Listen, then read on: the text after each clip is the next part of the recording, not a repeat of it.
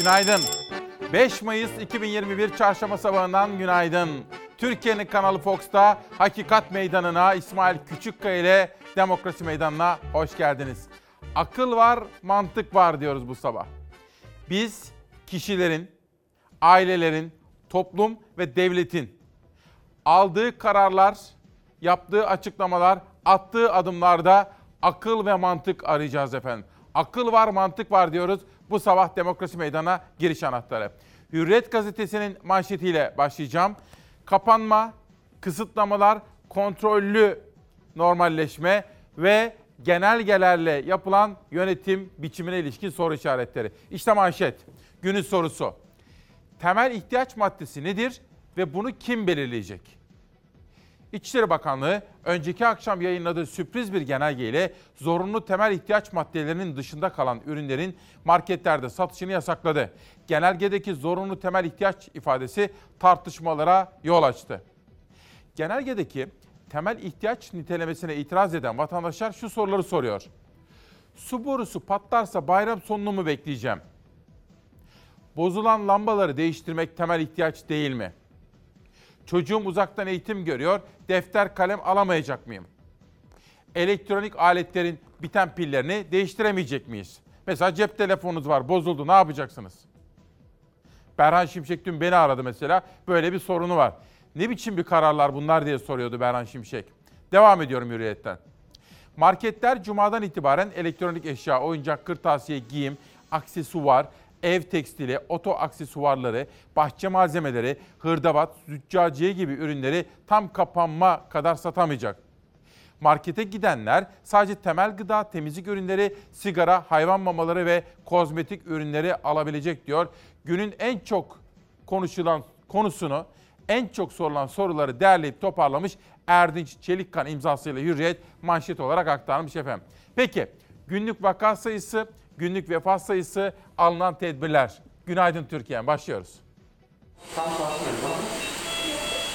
Biz bu hastalıkta en çok insanların ölümünden çekiniyoruz. Son günlerde vaka sayılarında bir düşüş gözleniyordu. Son tabloda vaka sayılarında artış kaydedildi. Vefat sayıları ise yüksek seyrediyor. Ağır hasta sayılarında ciddi bir azalma yok. Maalesef ölüm sayılarında da bir azalma yok. Son 24 saatte 336 kişi daha Covid-19'a yenik düştü. Koronavirüsün bıraktığı hasar nedeniyle hastalar stokin fırtınasıyla organ yetmezliğine bağlı ya da zatüre gibi nedenlerle de hayatını kaybedebiliyor. Tam kapanmanın başladığı günden bu yana vaka sayılarında da test sayılarında da ciddi bir düşüş yaşanıyor. Sağlık Bakanlığı risk haritasını da güncelledi. İstanbul 100 binde 532 vakayla yine ilk sırada. Haritanın tamamına yakını yine kırmızı ama oranlarda düşüş var. İstanbul'da %40'a yakın azaldı vakalar. Testler semptom gösteren kişilere ya da temaslı kişilere yapılmaktadır. Kısıtlamalarla birlikte temasın azalması beklenen bir durumdur. 3 Mayıs tablosunda vaka sayısı 24 bine gerilemişti ama 4 Mayıs tablosunda yeni vaka sayısı 28.997 oldu.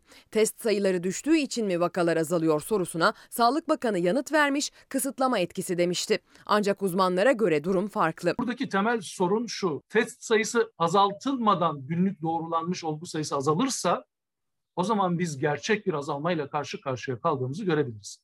Halk sağlığı uzmanı Profesör Doktor Kayıhan Pala, birçok ülkede belirti göstermeyen kişilere de yapılan testler için tam kapanmanın bir fırsat olabileceği görüşünde. Tam kapanmada 41 kalem meslek grubu aktif olarak aslında e, dışarıda ve çalışma hayatına devam ediyor. Bu süreçte özellikle bu meslek gruplarında düzenli tarama yapılamaz mıydı hocam? Elbette haklısınız. Hiç olmazsa bu süre içerisinde bu insanların bir taranması risk gruplarına ayrılarak önemli bir aşama sağlayabilirdi. Bu sabah korona ve aşı konusunda çok farklı haberleri sizlere anlatacağız. En güncel bilgiler ve uzmanlarından aldığımız yorumlar eşliğinde. Ve siz Çalarsat ailesi Tolga Ünsal, Twitter'dan yazmış Tolga Ünsal. Günaydın, hükümet Ekrem İmamoğlu ile çok fazla uğraşıyor ve bence kendi ayağına sıkıyor diyor. Akıl var, mantık var. Tolga Ünsal. Enver Gübüz de sağlık çalışanları ile ilgili atama kararlarının bir an evvel gerçekleşmesini istiyor. Hürriyetten karara geçiyorum. Önlem değil komedi manşetini okuyorum. Fabrikalar, atölyeler çalışırken, balık istifi toplu taşıma sürerken marketlerde tarak, bardak satışının yasaklanması mizah konusu oldu. Covid'le mücadelede nasıl bir fayda sağlayacağı belirsiz adımların son halkası neden vakada dünya üçüncüsü olduğumuzu da ortaya koydu. Anlamsız yasağın tek işlevi aşısızlıktan 128 milyara kadar asıl gündem olması gereken konuları perdelemesi yorumları yapıldı. Yani şunu söylemeye çalışıyor çok uzun haberin içerisinde de hükümet bir takım sorunlar yaşıyor. Gündemi belirleyemiyor. 128 milyar meselesi ortada duruyor. Aşı konusunda ciddi sorunlar yaşıyoruz ve bütün bu gündem maddelerini değiştirmek için boş gündem maddeleriyle uğraşılıyor. Karar Gazetesi böyle düşünüyor. Sözcüye geçelim. Bu arada ama Sözcü'deki haberi sizlere okumadan evvel dün liderler iftarda acaba neredeydi? Cumhurbaşkanı ve Adalet Kalkınma Partisi lideri Ankara'daydı, Ayaş'taydı. Yanında Tarım Bakanı da vardı. Bir aileyle iftarını açtı. Kılıçdaroğlu da yanında Mansur Yavaş da bir başka yerde taksicilerle iftarını açtı. Allah kabul etsin.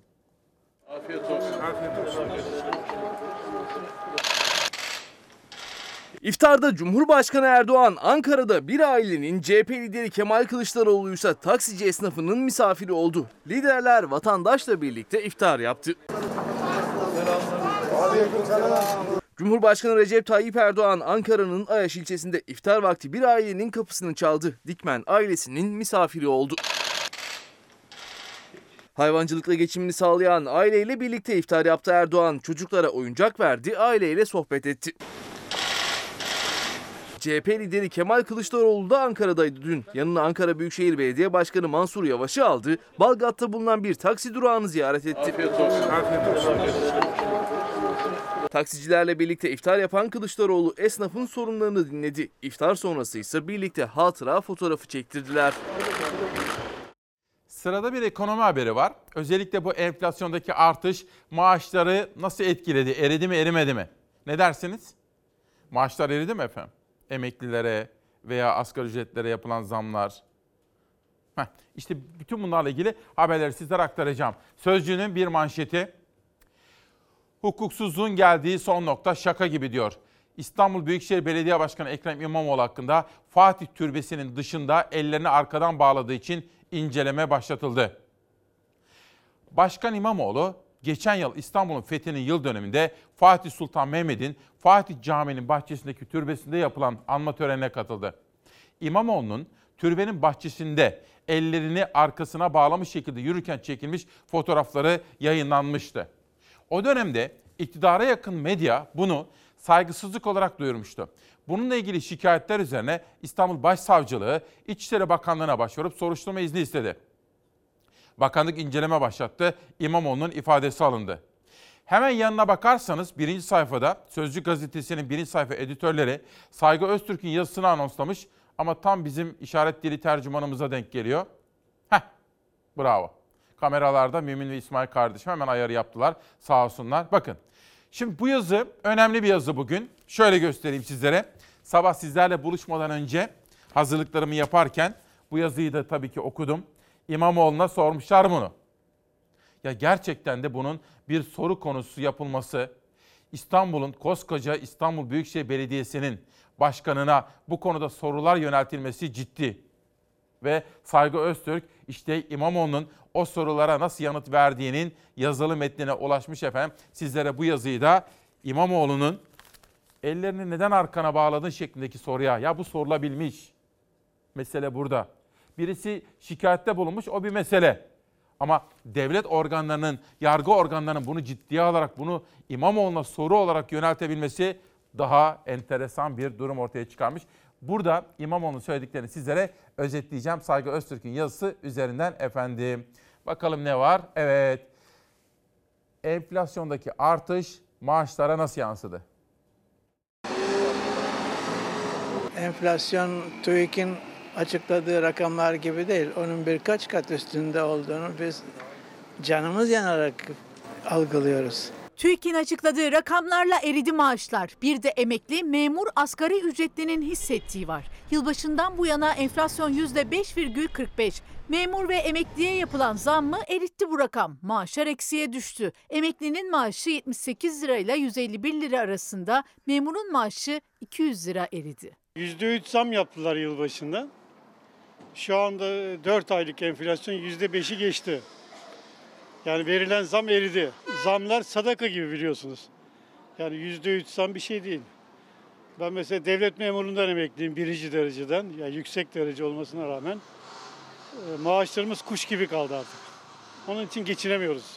Memur ve emekliye yılbaşında %3 zam yapılmıştı. Enflasyon farkıyla 7,36 oldu ama o enflasyon farkı zaten önceki aya aitti. Zammın uçup gitmesi sadece 4 ay sürdü. En düşük işçi emeklisinin yılbaşında 1500 lira olan maaşının alım gücü Nisan sonunda 78 lira eriyerek 1422 liraya geriledi. 3 ayda en düşük esnaf emeklisinin aylığından 84 lira, çiftçi emeklisinin aylığından da 79 lira eridi ki bu resmi rakamlar. Bir de tüketicinin gerçek enflasyonu var ki o çok daha yüksek. Erimeyi kim hissetmez Allah aşkına. Markete gidiyorsun dünyanın parası. Dünyanın parası. Domates olmuş 10 lira 12 lira. Kapya biber olmuş 20 lira. Ondan sonra hangi birini sayayım? 10 liradan aşağı hiçbir şey yok ki. 85'ten beri emekliyim. En zor anlarımızı yaşıyoruz yani. O kadar bir rezalet yani. Çok ağır şartlarda hiç geçinemiyoruz yani. Ki o zaman 3 tane çocuk vardı. Şimdi 2 kişiyiz geçinemiyoruz. 1985 yılında emekli maaşıyla 3 çocuğunu geçindirirken yıllar içinde eriye eriye alım gücü yok oldu emeklinin. Şimdi iki kişi zor geçiniyor. 3 yıldır 1000 lira olan bayram ikramiyesine %10 zam geldi bu sene. 1100 lira alacaklar ama onun da gideceği yer zaten belli. Borçlara, faturalara. Çeksek ne ki kuş gibi eriyor. Kalmıyor ki bir şey. Ne yapabiliriz ki onunla? Torunlarımıza bile hediye alamıyoruz. Bana ikramiye versinler istemiyorum. Benim maaşımı güncellesinler, maaşımı düzelsinler. En azından bir asgari ücreti maaş alayım. Markete girsinler görürler ne kadar eridiğini. En basitini söyleyeyim zeytin ve peynir. Eskiden halk yiyeceğiydi zeytin peynir. 55'in üzerinde iyi bir beyaz peynir. Zeytin 35-40 civarında. Artık geçinmek çok zor efendim. Osman Bey bir soru sormuş. Acaba diyor bu alınan yeni karar var ya marketlere yönelik. Alkol yasağından sonra mı geldi diyor. İyi bir soru. Necla Zarakol, duayen bir isim. Sigara ne zamandan beri temel gıda ürünleri, temel ihtiyaç maddesi haline geldi diye soruyor. Bu da yerinde bir soru ve eleştiri içinde barındırıyor. İsmail Bey, hani hastaneden para alınmıyordu diyor bir başka izleyenim. SVN. Dün Kolon Hastanesi'ne, Kolan Hastanesi'ne ambulans annemi götürdü. Göğüs hastalıklarına kapıda 2000 lira aldılar ve hastanız Covid ise günlük 6200 lira değilse 2160 lira verirsiniz dediler. Daha neler neler diyor. Akıl var, mantık var. SVNNRNN. Sağlık Bakanlığı eğer takip ediyorsa bunu da duyurmuş olalım. Meltem Hanım da tam kapanmada bankaların çalışma saatleri ve emeklerin maaşlarını alabilmelerine ilişkin çelişkiye işaret etmiş efendim. Sözcüden Yeni Şafak'a geçelim. Ekrem İmamoğlu'nun savcının karşısında verdiği ifadeyi sizlere Saygı Öztürk'ün yazısından özetleyeceğim efendim merak etmeyin. Üçüncü doz yeterli olacak. Bugün özel bir röportajla çıkmış Sağlık Bakanı. Üçüncü doz yerli olacak. Sağlık Bakanı Fahrettin Koca, Türkiye nüfusunun 3 katı kadar aşı için sözleşme yapıldığını, Eylül ayından itibaren de yerli aşının devreye gireceğini söyledi. Koca ikinci dozdan 6 ay sonra tavsiye edilen üçüncü doz yani hatırlatma dozunun yerli aşıyla yapılacağını açıkladı. Bu da önemli gelişmelerden biri ki arkadaşlarım bu konudaki açıklamaları haber haline getiriyorlar. Dün burada Ömer Lütfi Gürer vardı biliyorsunuz. Tarım konusunu ana gündem maddesi haline getirmiştik. Ömer Fethi Gürer diyordu ki tarım ülkesi Türkiye'de bu ortaya çıkan manzara kabul edilebilir değil diyordu. Antalya hali, Mersin hali, Gazi Paşa'dan gelen açıklamalar ve İzmir'den Neptün Soyer'in gönderdiği bir video vardı hatırlar mısınız? İşte bu konuda da İçişleri Bakanlığı bu defa olumlu. Bu defa güzel bir adım attı. Önce haberi hatırlayalım. Dönüşte genelgeyi sizlere sunacağız. Pandemiden dolayı millet döküyor yere. Al para yok ya. Al. Canımızın pahasına, canımızın pahasına diyorum bak size canımızın pahasına kalktık. Virüsten korkmadık, virüs bizden korktu. Tamam mı? Yetiştirdik, halkımız yesin diye. Bunun karşılığı bu olmamalı. Tam kapanma semt pazarlarını da vurdu. Çiftçi sabaha karşı geldiği halde saatler süren bekleyişe rağmen ürettiğine alıcı bulamadı. Henüz hasat edilmiş ürünler çöp oldu. Gördüğünüz gibi mal para yapmıyor. Kapanma nedeniyle ürününü satamayan bir çiftçi kasa kasa salatalığı yere dökerek gösterdi tepkisini. Antalyalı bir başka çiftçi ise Kumluca Finike toptancı halinde kamyon kamyon gezerek çiftçinin satamadığı ürünlerin kalitesini gösterdi. Bak şu görmüş olduğunuz biberler. Arkadaşlar gelin, gelin. Kırmızı domateslerimiz, kalitesine bakın arkadaşlar. Evet, çarilerimiz. Evet, görüyorsunuz. Bakın, bu domates sabahleyin saat 5'te geldi ve alan yok. Ürettiğimizi çöpe döküyoruz.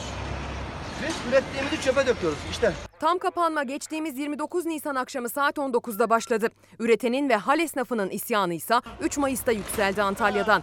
Her bayramdan önce satışların arttığı dönemde de semt pazarları kapalı olacak üstelik. Bayramdan sonra bana zaten altın deseler yine gerek yok. Sezon bitti bizim. Para kazanma şansımız yok. Sezonumuz bitti. Şurada benim keseceğim 5-10 ton mal o da değerli geçecektir. Ondan sonra icra başlıyor. devletin yanlış politikasından dolayı diyorum artık yanlış anlamayın beni. Ben e, iktidarı kimse eleştirdiğimden değil. Tarım Bakanı'nın yanlış politikasından dolayı bu sebzeler hepsi burada kaldı. Zaten e, yasaktan, yasaktan zaten bugün başladı esas daha olay. Daha salısı, çarşambası var bunun, perşembesi var. Halde ya yok pahasına fiyattan satıldı ya da hiç satılmadı çiftçinin mahsulü. Çiftçi duruma öfkesini dile getirdi. Bu ne abi ya? Her sene bir çiftliğe darbe, her çiftliğe bir darbe. Halktan bunu bekliyoruz şu an. Satamadınız değil mi abi? Satamadık duruyor. Çöpe gidecek. Daha yeni kesildi de. Üretenler yönetenlere zarar ettiklerini duyurmaya çalıştı. İsyanını dile getiren üretici, üretenin önünü açın çağrısı yaptı. Bunun sadece sadece bir tek filesinin maliyeti 4,5 TL. Ve bugün halde bu domates 1 TL'ye satılmıyor. Bunun suçlusu devlet mi, çiftçi mi, kim? Sayın Tarım Bakanımız. Sayın Tarım Bakanım diyorum bak. Sayın Tarım Bakanım bunlar çöpe gitmesin. Bizim önümüzü açın. Devlet olarak bir şey yapmaya çalışın ki bu halk, bu çiftçi kalkınsın. Şimdi yazıktır, günahtır efendim. Tabii bu konuda İçişleri Bakanlığı dün bir genelge yayımladı. O hiç yoktan iyidir ama ne diyor? Kardeşim, Sayın Tarım Bakanım, Sayın Tarım Bakanım diyorum bak diyor. Bu iki cümleyi peş peşe ifade ettiği zaman aslında Tarım Bakanı'nın duymasını istediğini anlıyoruz efendim. Duysun. Yeni Şafak'tan pencereye geçelim. İmamoğlu'na gözünün üstünde kaşın var soruşturması. Bakanlık savunma istedi. İçişleri Bakanlığı İstanbul Büyükşehir Belediye Başkanı Ekrem İmamoğlu hakkında Fatih Sultan Mehmet'in eşi Gülbahar Hatun'un türbesi önünde elleri arkasında bağlı şekilde gezindiği gerekçesiyle ön inceleme başlattı. CİMER'e iletilen şikayet üzerine İstanbul Cumhuriyet Başsavcılığı'nın talebiyle başlatılan ön incelemede İmamoğlu'nun savunması istendi. Bakanlık gelen tepkiler üzerine ifade talep edilmesi kamu görevlisi hakkında mutlaka soruşturma izni vereceği anlamına gelmez dedi. İmamoğlu ise işimize bakalım başlığı ile icraatlarını anlatan bir video yayınladı. Ya ne diyelim efendim? Ne diyelim? Mesela böyle durumlarda ne derdik? Mesela diyelim çocuğuz, evde mantıksız bir iş yaptık. Çocuk haklı olur değil mi? Annemiz babamız ne derdi bize? Evladım Allah akıl fikir versin derdi değil mi? Bak çok önemlidir bu. İki, iki sözü hiç unutmayın.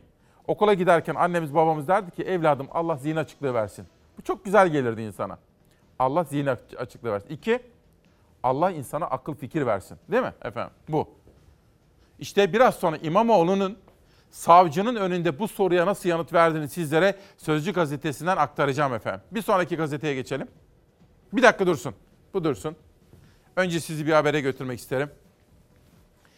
Dün pazarcı esnafının sesini burada duyurmaya gayret edince ve Ömer Bey de burada tarımla ilgili o konuları yakından takip eden Ömer Bey de o konuları ifade edince İzmir'den de Neptün Soyer pek çok kooperatif adına, pek çok üretici adına o videoyu bize gönderince İçişleri Bakanlığı da bir genelge yayınladı. Yetmez ama evet diyoruz. Ha, pandemiden dolayı millet döküyor yere. Mal para yapmıyor. Ha. Al. Mal para yapmıyor. Şimdi tam ürün bollaştı. Milletimizin yiyeceği zaman geldi. Ama her şey kapandı, kısıtlandı. Hallerde ürettiklerini yok pahasına satmak zorunda kaldılar, emeklerini çöpe atan oldu. Sesleri duyuldu. Pazar yerleriyle ilgili bir genelge yayınlandı. Tam kapanma sırasında cumartesi günleri 7'şer saat pazar yerleri açık olacak. Eğer süreç uzamazsa tam kapanma sonuna kadar iki cumartesi var. Bu lahananın ömrü bir gün, bir. Fazla dayanmaz. Çöp olacak. Dalından koptuktan sonra kısa sürede tüketilmesi gereken ürün için artık geç. Pek çok ürün alıcı bulunamayınca çöpe döküldü bile. Henüz hasat edilmemişler içinse umut doğdu. 8 ve 15 Mayıs 2021 tarihlerinde yaş sebze meyve ve fide satışı yapan pazar yerleri açık olacak. Saat 10 ile 17 arasında vatandaşlar kendilerine en yakın pazar yerine gidip alışveriş yapabilecekler. Cumartesi günleri kurulacak pazarlarda temizlik ürünü, giyim, züccaciye, oyuncak, süs eşyası, çanta ve benzeri ürünlerin satışına izin verilmeyecek. Yoğunluk oluşmasını yerel yönetimlerin görevlendirdiği ekipler engelleyecek. Giriş çıkışlar belirli noktalardan kontrollü sağlanacak. Bütün esnafımızın bol satış zamanı. Yani hiç olmazsa sürüm zamanı. Şimdiye kadar bedavaya çalıştık. Bu günleri bekledik. Bu günlerde de böyle şeylerle karşılaştık. Pazar tezgahları arasında 3 metre mesafe aranacak. Pazar esnafı mesleki faaliyet belgesiyle ticari araç görevlendirme belgesini ibraz etmekle yükümlü. Müşterilerin ürünlere temasına izin verilmeyecek. Pazar yerlerindeki yoğunluk, temizlik, mesafe gibi kurallara uyulup uyulmadığını zabıta, kolluk güçleri ve yerel yönetimlerin denetim ekipleri kontrol edecek. Yalnızca iki cumartesi günü 7'şer saat faaliyette olacak semt pazarlarında müşteri kalabalığı yaşanacak mı? İki günlük satış serbestisi üreticinin beklentisini karşılayacak mı? Bunları zaman gösterecek. 100 milyar sermayem vardı o da gitti. Çöp oldu. Ne olacak? Ekin Hanım di- diyor ki burada mesaj yazmış. İlk defa bir programda tarım ve köylü haberlerinin bu kadar öncelikli olduğunu görüyorum diyor. Ama karnımızı kim doyuracak Ekin Hanım? Ha bazen eleştiriler de gelmiyor mu değil Ayça Hanım tiyatrocu. Geçtiğimiz günlerde konuştuk. Bizim sesimiz de duy diyor. Hıncal Uluç bugün kültür dünyası ile ilgili bir yazı kaleme almış. Kültür Bakanı'nın da Kültür ve Turizm Bakanı Sayın Mehmet Nuri Ersoy'un da dikkatini çekmeye çalışıyor. Hem de onun danışmanı Tayfun Topal'ın dikkatini çekmeye çalışıyor. Önemli bir yazı. Sizlere onu da özetleyeceğim. Bu arada polis emekleri adına 3600 ek gösterge hakkını her zaman savunan Mehmet Bektur bu kez diyor ki bakın Tarım Bakanı'nın çevresinde ziraat diplomalı bir kişi danışmanı var mı merak ediyorum. İzmir'den gönderdiği mesajda. Var mıdır acaba ne dersiniz? Atilla Şengör, biraz evvelki haberimizde mahsulünü döken çiftçi iktidar partisini eleştirmiyorum. Tarım Bakanı suçlu diyor. Tarım Bakanı oraya kim koyuyor, kim alıyor acaba diye de o da bir vatandaş görüşünü ifade etmiş efendim. Tarım Bakanı nasıl buluyorsunuz efendim? Tarım Bakanı Pakdemirli. Ben başarısız buluyorum açıkçası. Yetersiz buluyorum, başarısız buluyorum. Ha başarılı bulduğum bakanlar da oluyor, yeri geliyor söylüyorum işte sizlere. Ve Cumhuriyet Gazetesi biz işimize bakalım diyor. İmamoğlu'ndan hakkında başlatılan adli sürece ilişkin anlamlı gönderme. Cumhuriyet Gazetesi yazarı Barış Pehlivan bunu yazdı dün. Hatırlayacaksınız dün ben de o yazıdan sizlere alıntılar yapmıştım ve bu konu çok enteresan takip edeceğim demiştim. Ve gerçekten iddialar doğrulandı. İnceleme başlatılmış. Fatih Sultan Mehmet'in eşine ait türbenin yanında elleri arkasında gezindiği için saygısızlık iddiasıyla İBB Başkanı İmamoğlu'nun ifadesinin istendiğini kamuoyuna duyurmasının ardından İçişleri Bakanlığı ön inceleme diyerek skandalı doğruladı. İmamoğlu hakkında HDP'li belediye başkanlarının ziyaretine ilişkinde inceleme başlatıldığı ortaya çıktı. Savcılık ise bakanlık iznini bekliyor. İktidar açtırdığı soruşturmalarla gülünç duruma düşerken İmamoğlu biz işimize bakalım paylaşımı yaptı diyor. Cumhuriyet'ten Türk Gün Gazetesi'ne geçelim. MHP lideri Devlet Bahçeli'nin dün ortaya attığı yeni anayasa manşetini okuyalım. Milli uzlaşma için tarihi fırsat diyor Sayın Bahçeli. MHP lideri Cumhuriyet'in 100. yılı vizyonuyla hazırlanan 100 maddelik yeni anayasa önerisini açıkladı. Bahçeli yeni bir toplum sözleşmesinin tarihi, ahlaki ve milli bir sorumluluk olduğunu söyledi ki Naci Bostancı Hoca da AK Parti'nin parlamentodaki bir numaralı ismi o da Sayın Bahçeli'nin bu konudaki çıkışını çok önemsediklerini, desteklediklerini belirtti. Onun da altını çizelim. Efendim günaydın. 5 Mayıs 2021 Çarşamba sabahında İsmail Küçükkaya ile Demokrasi Meydanı'ndasınız. Ve işte günün hava durumu raporu.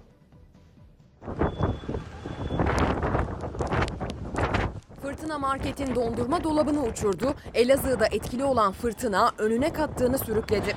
Bugün fırtına yurdun en güneydoğusunda bekleniyor. Doğu Anadolu'yla Doğu Karadeniz'de hava yağışlı. İç ve batı kesimler salı gününe kıyasla çok daha açık, güneş ısıtıyor. Yağışlı ve kapalı gökyüzü doğuda üşütüyor, kalan kesimlerde ise hava düne göre daha ılık olacak. Bugün batı ve iç kesimlerde düne kıyasla gün çok daha güneşli başlayacak. Zamanla Marmara, Ege, Karadeniz iç kesimlerde bulut geçişleri var. Yer yer hava kapatabilir. Yağışlar bugün genel olarak yurdun doğusuna çekildi. Akşam saatlerinde Karadeniz'in doğusuyla Doğu Anadolu'nun en kuzeyinde yağışların kuvvetli olması bekleniyor. Sel, su baskını ve taşkın gibi risklere hazırlıklı olunmalı. Dün Sivas Gürün'de olduğu gibi kuvvetli yağış mağduriyet yaşatabilir. Gürün'de sağanak yağış Tohma Çayı'nda taşkına sebep oldu. Sivas-Malatya karayolu kısa süre trafiğe kapandı yağış nedeniyle.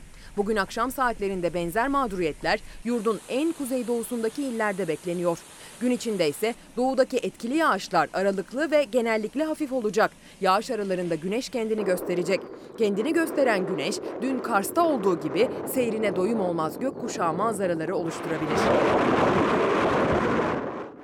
Bugün olduğu gibi Perşembe günü de batıdan doğuya bulut geçişleri görülecek. İç Anadolu, Doğu Anadolu, Akdeniz, Karadeniz'in iç kesimleri yağışlı olacak. Yağışlar geçiş şeklinde görülecek. Yağış gelip geçince bulutların arasından güneş de kendini gösteriyor. Bulutlarla kaplanan yer yer yağışın etkili olacağı İç Anadolu'da sıcaklıklar düşüyor Perşembe. Sıcaklıklar bugün yurdun kapalı ve yağışlı kesimi doğuda düşüşte. Karadeniz'de ise düne göre hava daha ılık bugün. Batı ve iç kesimlerin genelinde güneş düne göre daha çok görüleceği için bugün hava daha ılık hissedilecek yağışın olmadığı bölgelerde. Perşembe günü ise bulut geçişi ve yağışlı havanın etkisiyle birkaç derecede olsa sıcaklık düşüşü var. Bulut geçişleri ve yağışla birlikte perşembe hava serinliyor. Cuma gününden itibaren ise yurt genelinde sıcaklıkların yeniden artışa geçmesi bekleniyor. Baharın serin havası cuma cumartesi yerini yine sıcak havaya bırakıyor. Hani biraz evvel Allah akıl fikir versin dedim ya bizim Savaş da yazmış bana Savaş Yıldız abi diyor etiket güzel olabilir diyor. Hmm, yapabiliriz bir gün gündeme göre. Allah akıl fikir versin. Sizlerden gelen yorumlar Abuzer Demirtaş günaydın. Akıl var mantık var hangi bakan başarılı geçtim Tarım Bakanı diyor. Var efendim var. Başarılı bakanlar da var. Yeri geliyor konuşuyoruz. Aslı amca ben Ziraat Mühendisi Çağatay Demir Tarım Bakanı Cumhuriyet tarihinin tarımla alakalı olmayan Tarım Bakanı diyor. Başarısız buluyor belli ki. Sedat Kaya da yine diyor ki bizim buralardan bir köylüyü çıkarsanız Tarım Bakanı yapsanız o diyor başarılı olur diyor efendim.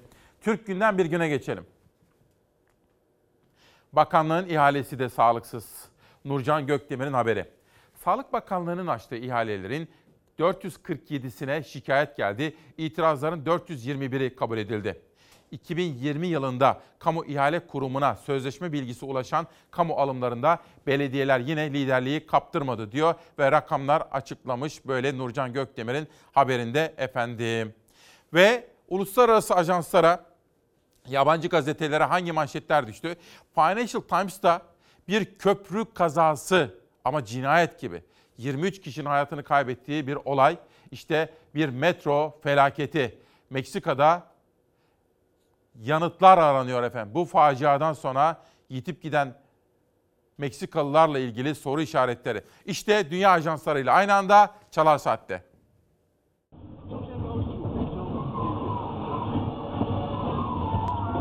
Metro üst geçidi yoldan geçen araçların üzerine çöktü. Onlarca kişi öldü. Facia Meksika'nın başkenti Meksiko City'de meydana geldi. Metro treninin geçişi sırasında üst geçit yolun üzerine çöktü. Yoldan geçen araçlar 5 metre yüksekten düşen vagon ve beton blokların altında kaldı. Vagonlardaki yolcuların bir kısmı kendi çabalarıyla kurtuldu. Çevredekilerle birlikte ekipler gelene kadar diğer yaralılara yardım etti. Yetkililer faciada 23 kişinin öldüğünü, 70 kişinin yaralandığını açıkladı. Enkaz altında arama kurtarma çalışmaları sürüyor. Geçidin çökme nedeni belli değil. Ancak facianın yaşandığı 12 numaralı hat Meksika'da usulsüzlük iddialarıyla gündeme gelmişti. Hattın inşası sırasında görevde olan eski belediye başkanı Ebrard bugün Dışişleri Bakanı olarak görevde. Ebrard ilk açıklamasında olayı korkunç bir trajedi olarak niteledi. Bu arada dün sizlere aktarmıştık. Gaziantep'te biraz provokasyon da kokan bir olay vardı. Ama orada o provokatif eyleme karışanlar da, karıştıkları iddia edilenlerin de yanlış bir muameleye tabi tutulmamaları hele camide gerekiyordu. Ortaya çıkan eleştirilerden sonra Gaziantep Emniyet Müdürü emekliliğini istedi. Teşkilatımın zan altında kalmasını istemem, itibarı sarsılmasın dedi. Emekliliğini istedi. Dünkü olaydan sonra Gaziantep Emniyet Müdürü onu da sizlere anlatmış olalım. Bir kaybın manşeti aydınlıkta gökte bir yıldız kaydı. Teoman Aleli'yi kaybettik diyor. Akıp giden yıldızın şu an evrende yankılanan sesini duyuyoruz diyor. Ve 2011'de yazmıştı aydınlığa dokunmak diyor efendim. Ve aydınlık grubuna da biz buradan Teoman Alili'yi kaybetmişler. Başsağlığı ve sabır dileklerinde bulunmak istiyoruz. Keza bana da mesaj atmıştı. Sefer Levent ne kadar üzüntülü olduğunu anlatmıştı. Denizlerin Fatih'ini kaybettik diyor. Fatih dönmez.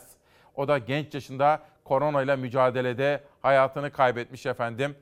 Sefer Levent kardeşim de Hürriyet'te vefasını göstermiş. Ve şimdi bir reklam arasına gitmek istiyorum. Hem danışmanımla hem de editörümle konuşup akışı ayarlayacağım.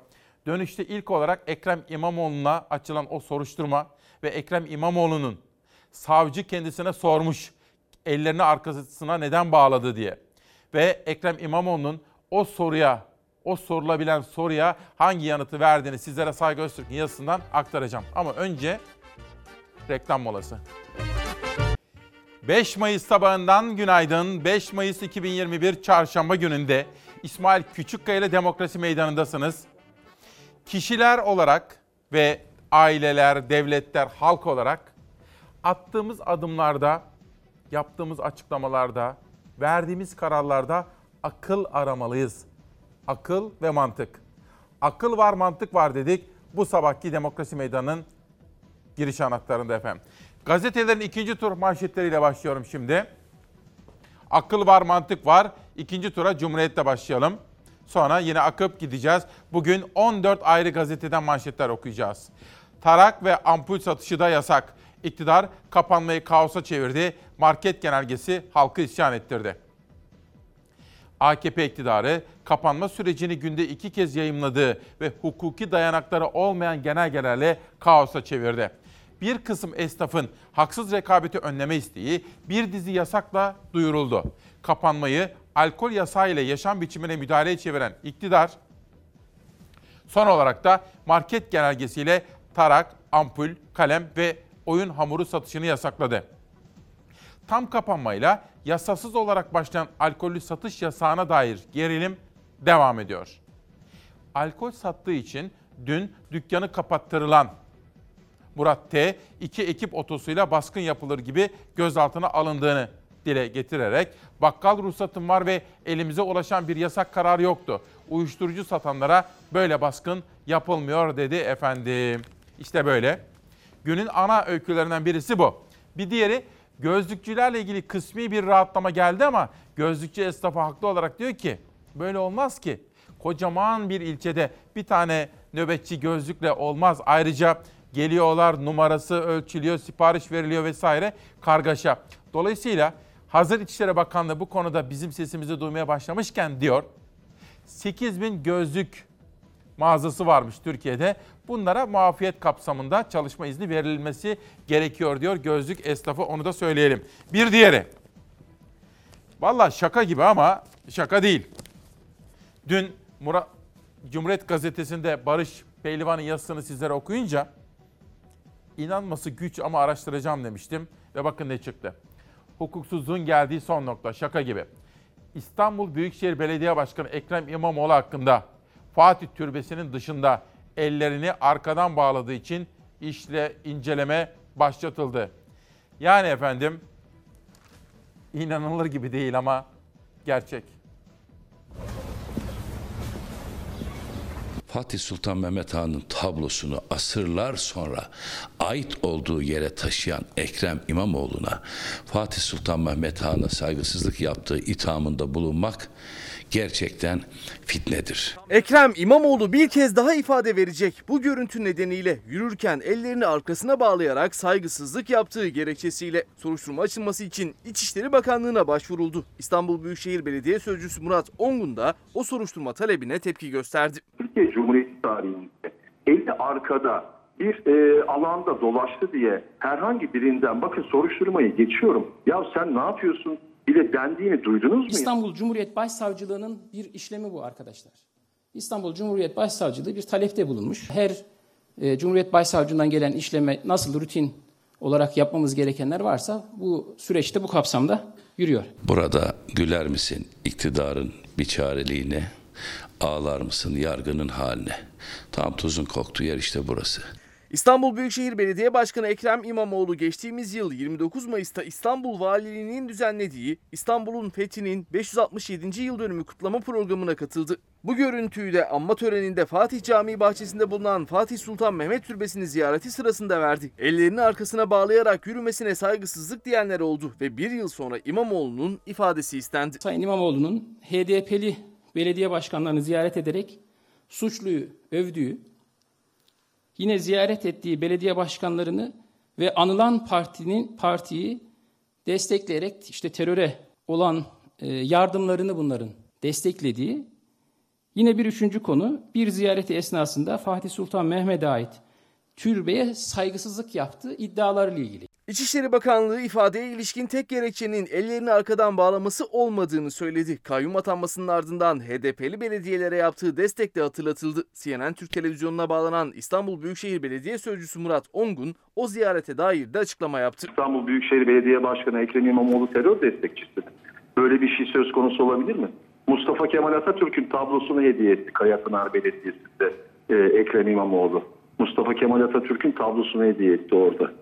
Söyledikleri de ortadadır. Türkiye'de elleri bağlayarak gezmek ve bir belediye başkanına Atatürk tablosu hediye etmek artık suç oldu. İstanbul Cumhuriyet Başsavcılığı da İçişleri Bakanlığı izin verirse soruşturma açılabileceğini açıkladı. Yeterli delil bulunması halinde soruşturma izni verilecek. Ama önce Ekrem İmamoğlu'nun yazılı ifade vermesi gerekiyor. İmamoğlu ise şimdilik açıklama yapmadı. Yazılı ifadesini verdikten sonra açıklama yapması bekleniyor ama sosyal medyadan işimize bakalım diyerek bu görselle mesajını verdi. Dünya Star Wars günü sebebiyle güç senin olsun yazısı ve elleri arkadan bağlı fotoğrafını paylaştı.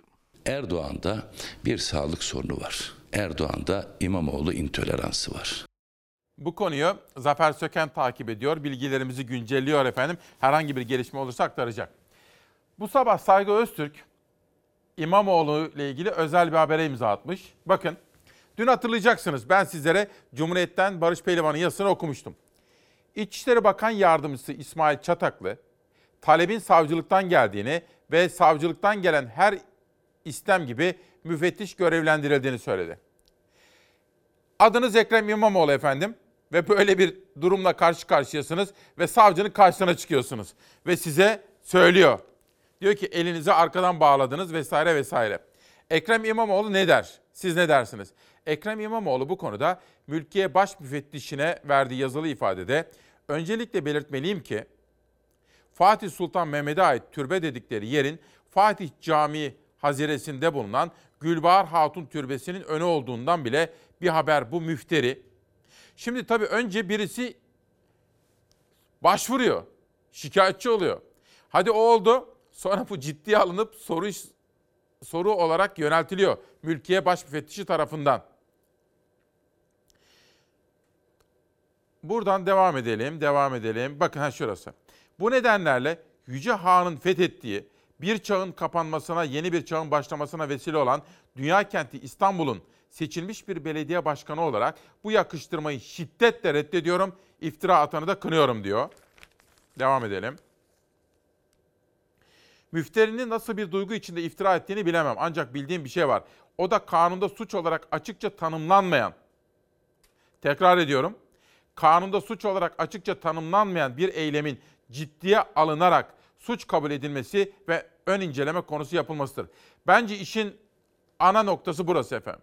Yani bu bir kişi iftira atıyor filan ama bu nedir yani gerçekten bunu nasıl ciddiye alıp da soruşturma konusu yapıyorlar? Gelelim. Fatih Sultan Mehmet'e ait türbede ellerin arkada bağlı bir şekilde gezinmek suretiyle saygısızlık yapmak. Böyle bir suç mu var diye soruyor. Böyle anlatıyor, teknik bir, bir takım ifadelerde bulunuyor Ekrem İmamoğlu. Ve Saygı Öztürk de yazısının sonunda diyor ki CHP'li Büyükşehir Belediye Başkanları soruşturmalardan nefes alamıyor. Ne diyorsunuz bu konuya efendim? Yani AK Parti'ye oy vermiş, AK Parti'ye gönül vermiş değerli izleyenlerim de söylesinler. Yani birileri galiba Ekrem İmamoğlu'nu zorla Cumhurbaşkanı adayı yapmak ve kazandırmak istiyorlar. Benim anladığım budur. Yoksa böyle soruşturmalar filan.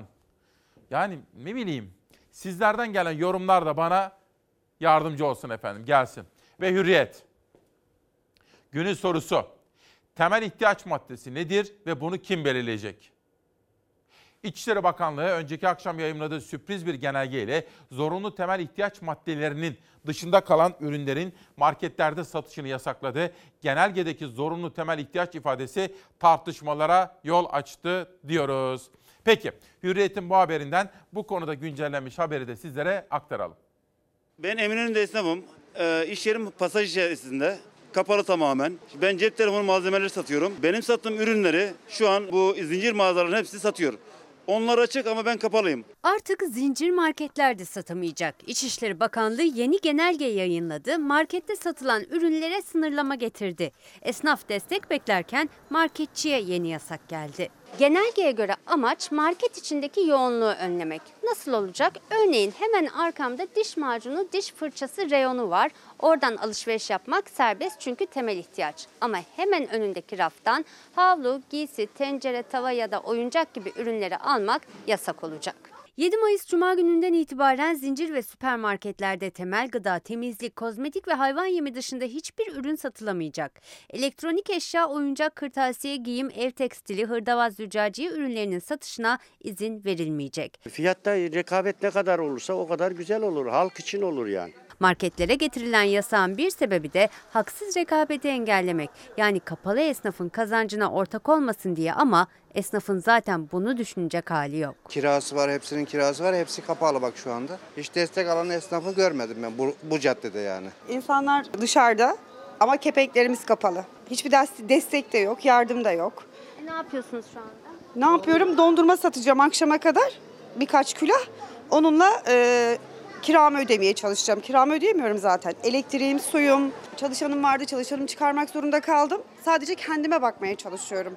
Sündüz Yüksel de 17 günlüğüne kapısını kapattı ancak dükkanın evinin kirasını, dolaplarının elektriğini, vergilerini ödemeye devam edeceği için para kazanmak mecburiyetinde. Dondurma dolabını dışarı çıkardı. Dışarı çıkaracak bir dolabı ya da internet üzerinden satabilecek ürünü olmayanlarsa tam kapanma sonuna kadar sıfır gelirle beklemeye devam edecek. Hafta sonu bizi kapatıyor. Akşam kapatıyor. Saat 7'den sonra bizi kapatıyor. Bu başta yapılması gereken hamleyi şu anda yapıyor. Biz yani diyecek bir şey bulamıyorum. Bir haftadır kapalıyım daha 15 gündür kapalıyım. Aa cebimde 15 lira para var. Ben bayramı nasıl geçireceğim? Destek aldınız Hiçbir destek alamadık şu an. Ben bir yıllık esnafım, taze esnafım. Çiçeği burnumda, burnumdan geldi. Ben bir kadınım, ayakta durmaya çalışıyorum, çalışarak, üreterek çalışmaya, kazanmaya çalışıyorum.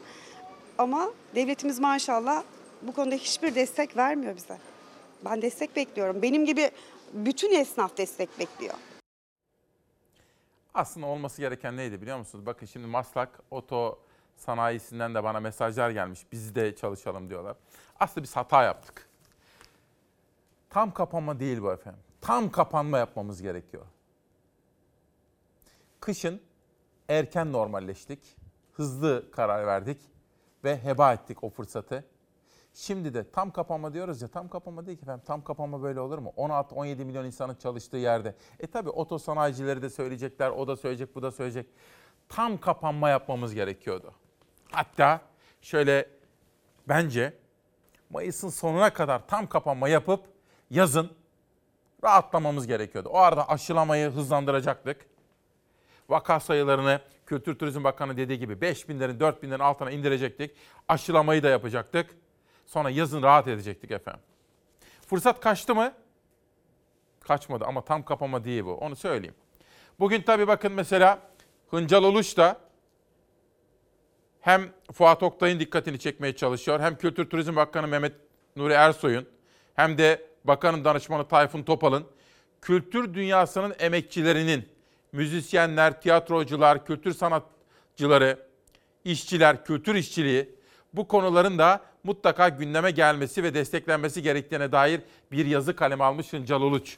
Bugün belki Kültür Bakanı da Tayfun da Hıncal abiyi arar da biraz bu konuları gündeme getirebiliriz diye düşünüyorum efendim. Hürriyetten dünyaya geçelim. Tarladan çöplüğe. Ha bununla ilgili bir haber vardı efendim. Onu arkadaşlardan rica edeceğim. Dün buraya gelen konuğumuzun Ömer Fethi Gürer'in yaptığı açıklamaların da içinde olduğu, hayvancılıkla ilgili de mesela bir takım açıklamalarda bulundu. Şimdi bir tarım ve hayvancılık haberi sunacağım size. Fikri Cinokur, tarladan çöplüğe. Sebze ve meyve tüketiciye ulaşamayınca çöplüklere döküldü. Bakanlık semt pazarlarını 8 ve 15 Mayıs'ta açma kararı aldı. Bu karar doğru bir karar. Dolayısıyla bu karar için İçişleri Bakanlığı'na da teşekkür edelim efendim. Hani bizim de sesimizi duydu. O nedenle burada en azından sebze ve meyveler ziyan olmasın diyelim. Gündem, dün ne demiştik efendim? Tarım ülkesi Türkiye'de gündem tarım olmalı.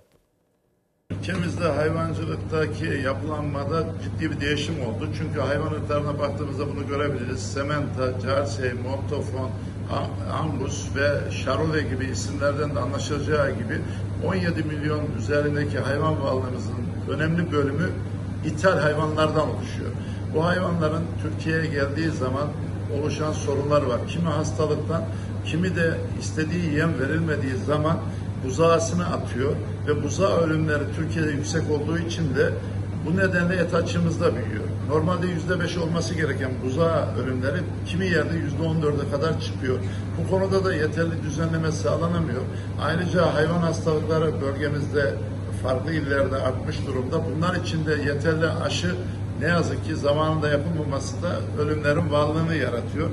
Ayrıca hayvancılıkta esas olan 1 milyon 700 bin yerli ırkımızın geliştirilmesi kala kala bu kadar kaldı. Ne yazık ki bunlar Ne kadar az kalmış? geliştirilmedi. E, 17 milyon içinde 1 milyon 700 bin e, yerli ırkımız var. Gerisi ithal. Yarısı ithal, kültür ya da kültür melezi. Oysa bizim üniversitelerimiz var. Bu konuda çalışma yapan birimlerimiz var. Kendi ırkımızı geliştirmeliydik. Kendi ırkımızı geliştirmeyince ne yapıyoruz? 12 ay hayvan kapalı alanda beslemek durumunda kalıyoruz. Bunun için ithal yem getirmek zorundasınız. Her sabah 8 yıldır ama her sabah bu konuları gündeme taşımaya çalışıyoruz. Türkiye'nin gerçek gündemi bu olana kadar efendim. Bakalım sizler ne düşünüyorsunuz? Nabi Bey enflasyon rakamları ile ilgili görüşünü açıklamış. Sema Hanım olay tam kapanma zaten diyor. Keşke tam kapansak. İsa Tolga Helvacıgül, Ekrem İmamoğlu davası, alkol satışının yasaklanması gibi konular 128 milyar dolar nerede? Aşı nerede? Ticaret Bakanı damat nerede sorularını unutturmak için yapılan tabiri caizse cambaza bak hikayesidir. Öyle mi diyorsunuz efendim? Bütün bu tartışmalar aslında ekonomi ve aşılama konusundaki sorunları gölgelemek için mi yapılıyor? Öyle olabilir mi? Ama bir şey diyeceğim. İstediğiniz kadar gündemi değiştirmeye çalışın. Sonuç alamazsınız ki. Ha ne zaman sonuç alırsınız? Halkın refahı gerçekten iyiyse, esnafın ve köylünün durumu, emeklinin durumu gerçekten iyiyse, işsiz oranı ve sayısı azsa o zaman olur. Hani vatan millet Sakarya deriz ya efendim, vatan millet Sakarya. Bu ne zamana kadar iş yapar? Yani bu söylem, bu ne demektir efendim? Şu, ülkeyi gerçek gündeminden değil, hani hamasetle yönetmeye çalışırsak. Ama şunu söyleyelim. Buzdolabını açtığı zaman vatandaşın karşılaştığı bir tablo var. Çocuğu onun yanına geldiği zaman anne babanın, büyük anne, büyük babanın yaşadığı bir duygu durumu var. Faturalar eline geldiği zaman elektrik, su, doğalgaz, ev sahibi kirayı istemeye geldiği zaman yaşadıklarımız var efendim. Bunlar olmasa tamam, hamaset iş yapar. Ama bu sorunlar varsa o zaman hamaset iş yapmıyor. Yani gündem değiştirmek iş yapmıyor. Türkiye'nin şu anda yaşadığı durum bu efendim benim gördüğüm kadarıyla. Pencere, MHP'den 100 maddelik yeni anayasa önerisi Anayasa Mahkemesi Yüksek Mahkeme statüsünden çıkarılsın. 8 kuşağında size Türk Gün gazetesinden Sayın Bahçeli'nin sözlerini manşet olarak okumuştum. Sıra geldi pencereye. MHP Genel Başkanı Devlet Bahçeli, Türkiye Cumhuriyeti'nin kuruluşunun 100. yıl döneminde yeni anayasa vizyonuyla 100 maddelik anayasa önerisi hazırladıklarını açıkladı. Bahçeli'nin öncelikle Cumhurbaşkanı Erdoğan ve ittifak ortağı AK Parti'ye sunacaklarını açıkladığı anayasa değişikliği teklifi 4 bölümden oluşuyor diyor ve bütün bunlarla ilgili detayları da aktarmış efendim. Bu arada Naci Bostancı da AK Parti'nin meclisteki etkili ismi olarak Devlet Bahçeli'nin bu konudaki çıkışını desteklediklerini ve önemsediklerini ifade eden bir açıklama yaptı. Bir gazete daha gelsin ya da bir detay daha varsa. Heh. Kılıçdaroğlu'ndan YSK açıklaması. Önce saraya çağırıyor, bağlılık yemini ettiriyor diyor. Yeni Çağ TV'de Orhan Uğuroğlu'nun gündeme ilişkin sorularını yanıtlayan CHP lideri Kılıçdaroğlu, Cumhurbaşkanı Erdoğan'ın üçüncü kez aday olup olamayacağı ile ilgili dikkat çeken ifadeler kullandı. Kılıçdaroğlu, YSK'daki işleyişe dair orası tamamen sarayın kontrolünde olan bir yer. Bir iki vicdanlı var orada, onun dışındakilerin tamamının iradesi yok değerlendirmesinde bulundu diyor. Ama şunu söyleyeyim, yeri gelmişken, Adalet ve Kalkınma Partisi'nde hani etkili bir isim, hukuk işlerini de iyi bilir. Onunla konuşuyordum 3 ya da 4 gün önce. Şöyle dedi, bu tartışmalar yersiz. Sayın Cumhurbaşkanı aday olabilir. Ama dedi bu tartışmaları da eminim izliyordur. Evet. Fakat dedi bu tartışmaları boşa düşürmek için erken seçim istemez Sayın Erdoğan bizim liderimiz dedi. Evet. Ama dedi yalnızca bu tartışmaları bitirebilmek için seçimi biraz öne çekebilir dedi. Yani erken seçim kartını oynar ki yeniden aday olması konusunda hiçbir tartışma olmasın dedi. Bunu da bir tarafa yazın efendim. Günü zamanı geldiği zaman sizlere hatırlatırım.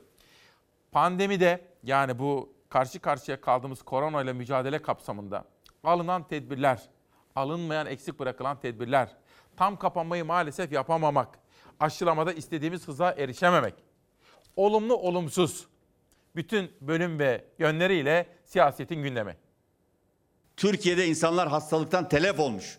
Ölüyor. Aşı bulamıyorsunuz. Sputnik aşılarının 6 ay içinde 50 milyon doz aşı teslim edilmesi beklenmektedir. Biontech gelecekti. Ne oldu o? Niye gelmedi? BioNTech aşısı Haziran ayı sonuna kadar 90 milyon doza ulaşacak. Aşı takviminde hep bir sonraki aya randevu veriyor Sağlık Bakanı Koca. Muhalefet bugün yarın derken anlaşması yapıldığı söylenen aşılar neden gelmedi takipte. CHP lideri Kılıçdaroğlu Bakan Koca'nın Mayıs'a kadar 100 milyon doz Sinovac aşısı gelecek açıklamasının ardından aşılar yine gelmeyince dikkat çeken bir iddiayı da gündeme taşıdı. Mayıs sonuna kadarsa toplam 100 milyon dozun Türkiye'ye ulaşmasını bekliyoruz. Yapılan sözleşme 50 milyon doz. O da gelmedi. Ya paranızı ödemiyorsunuz ya aracı firmanın sorunu çıktı. Gelmiyor. Cumhuriyet Halk Partisi'nin, İP'in ve diğerlerinin yalanları toplum nezdinde itibarsızdır. Türkiye'de aşı yok. Libya'ya 150 bin aşı gönderdiğimiz gibi. Aşı konusunda olumlu ve memnuniyet verici gelişmelerin varlığına Sağlık Bakanımız sürekli vurgu yapmaktadır. Aşı tedariki önümüzdeki iki ay için güçleşiyor. Ancak sonrasında aşı bolluğu yaşanması bekleniyor. Sağlık Bakanı'na göre bir sorun yaşıyoruz ama Erdoğan bunu kabul etmiyor. Aşı tedariğinde herhangi bir sıkıntı yaşayacağımızı kabul etmiyorum. Şu hükümetin düştüğü hale bakın. Bakan Koca bir hafta önce iki ay aşı sıkıntısı yaşanacak demişti. Hemen ardından Erdoğan'dan aşıda sıkıntı yok çıkışı geldi ve Koca da yeni bir aşı planı açıkladı. Toplam sözleşmesini yaptığımız 240 milyon aşıdan bahsediyoruz. Yaz dönemi boyunca 18 yaş üstü vatandaşlarımızı, gençlerimizi de aşılamayı planlıyoruz. Erdoğan'ın aşı var demesi,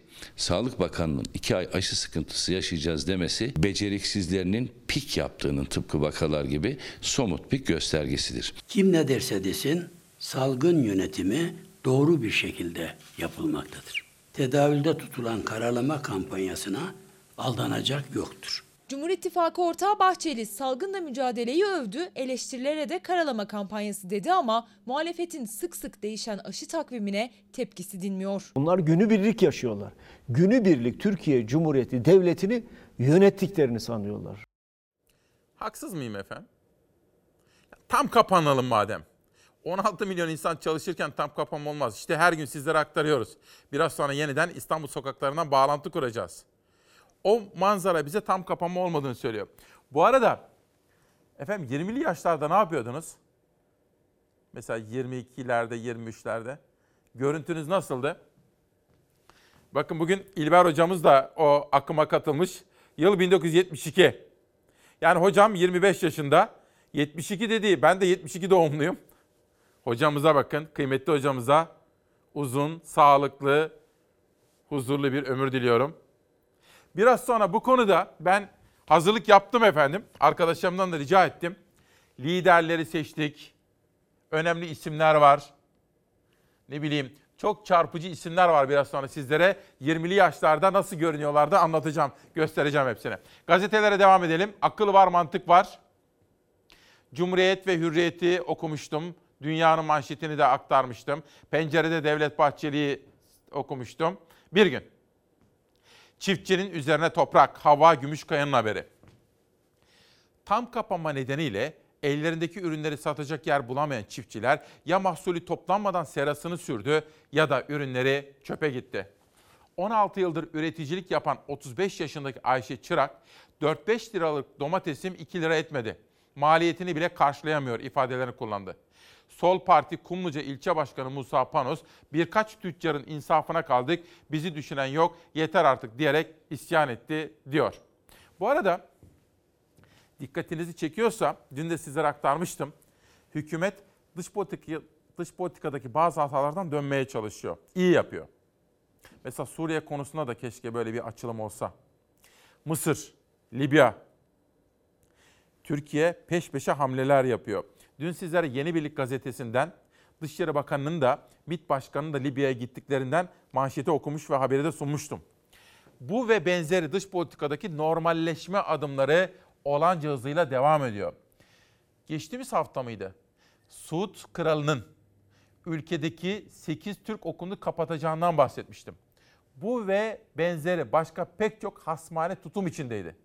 Erdoğan telefonu açtı, Suud Kralı ile konuştu.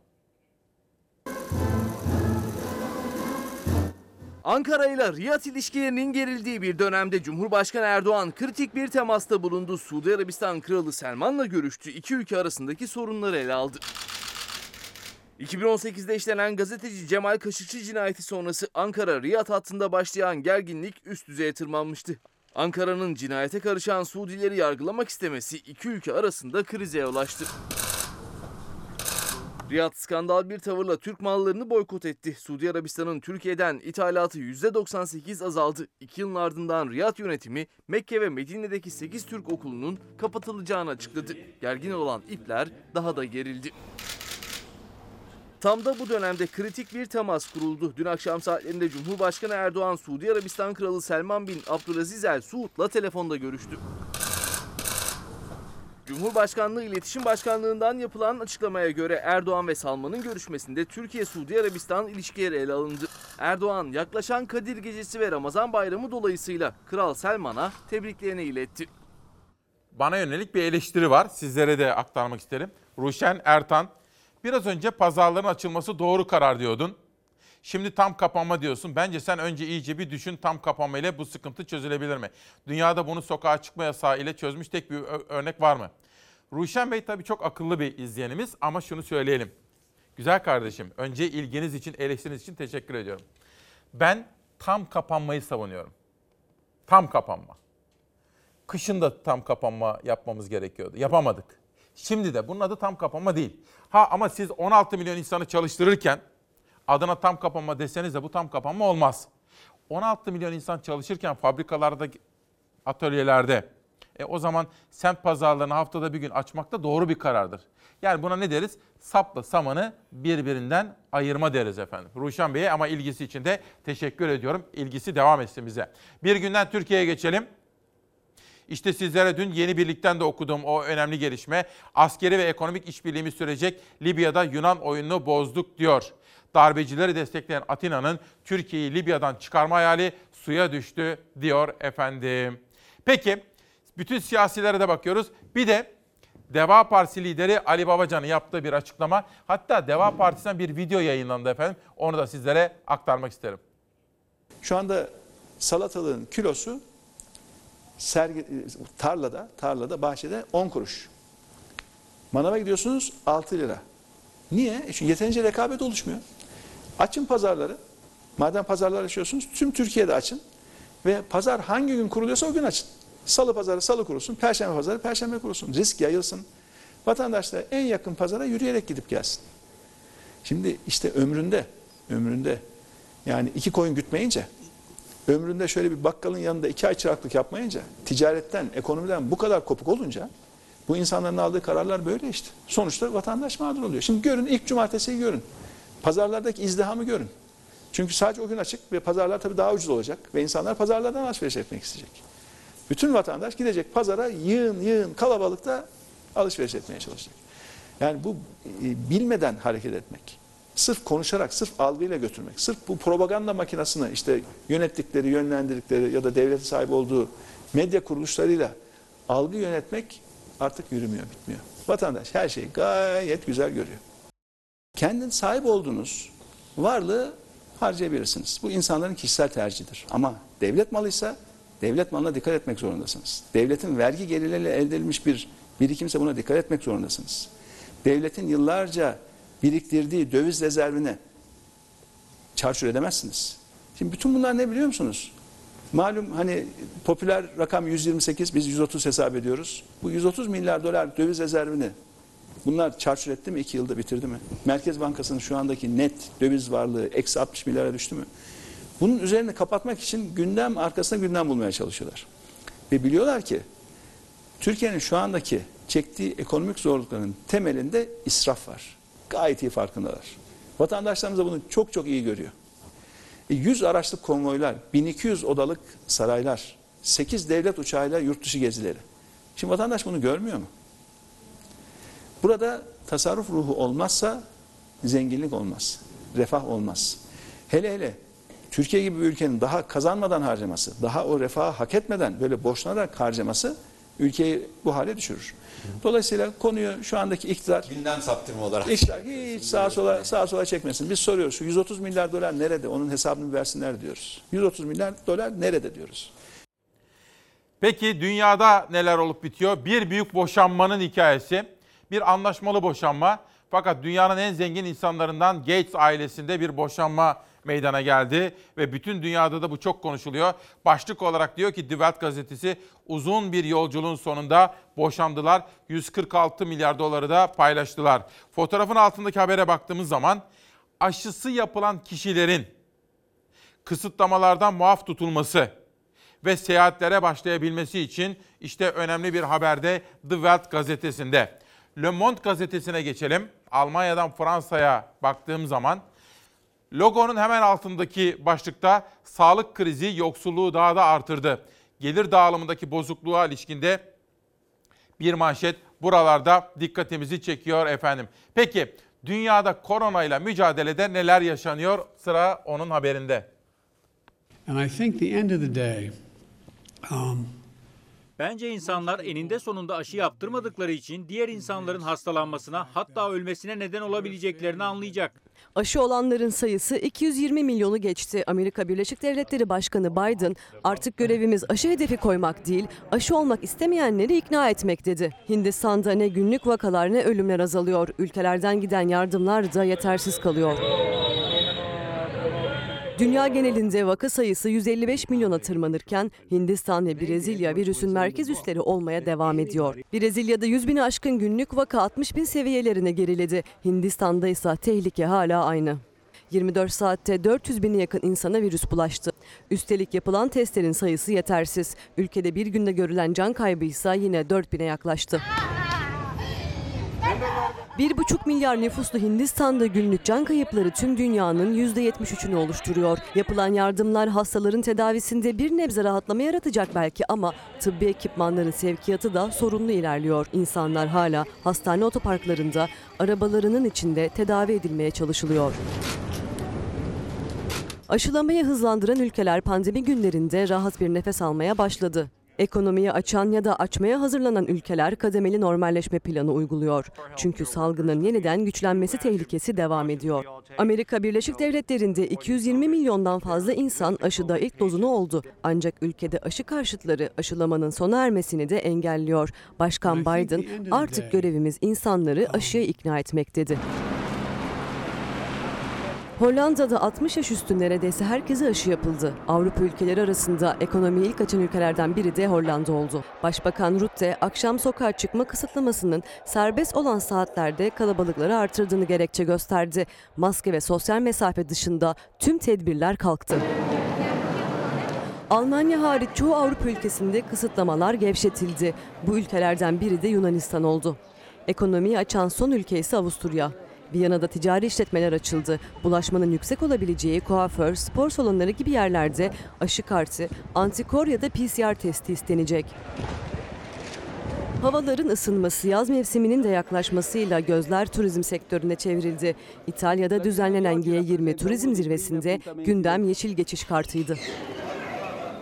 Turizm Bakanı Mehmet Nuri Ersoy'un da katılımıyla düzenlenen zirvede seyahat tedbirleri masaya yatırıldı. İtalya Başbakanı Draghi, güvenli seyahat için yeşil geçiş kartının çerçevelerini çizdi. Hastalığı atlatan, aşı olan, negatif test gösteren yeşil geçiş kartıyla karantinaya girmeden seyahat edebilecek. Yeşil geçiş kartının hangi ülkelerde, hangi koşullarda uygulanacağı henüz netlik kazanmadı. Demek ki tam kapanma, kurallara harfiyen uyma, hijyen tabii ki, maske, mesafe bütün bu süreçlerde ama tam kapanma ve hızlı aşılama. O zaman çözülüyor. Efendim bir de çevre haberi. Bir gün gazetesi de doğa tahribatını düzelteceklermiş. İkizdere'de 12 gündür süren direnişin ardından Cengiz İnşaat'tan ilk açıklama geldi. İlçeyi firmanın değil bakanlığın seçtiği belirtilen açıklamada yaratılan doğa tahribatının şirketçe düzeltileceği ifade edildi.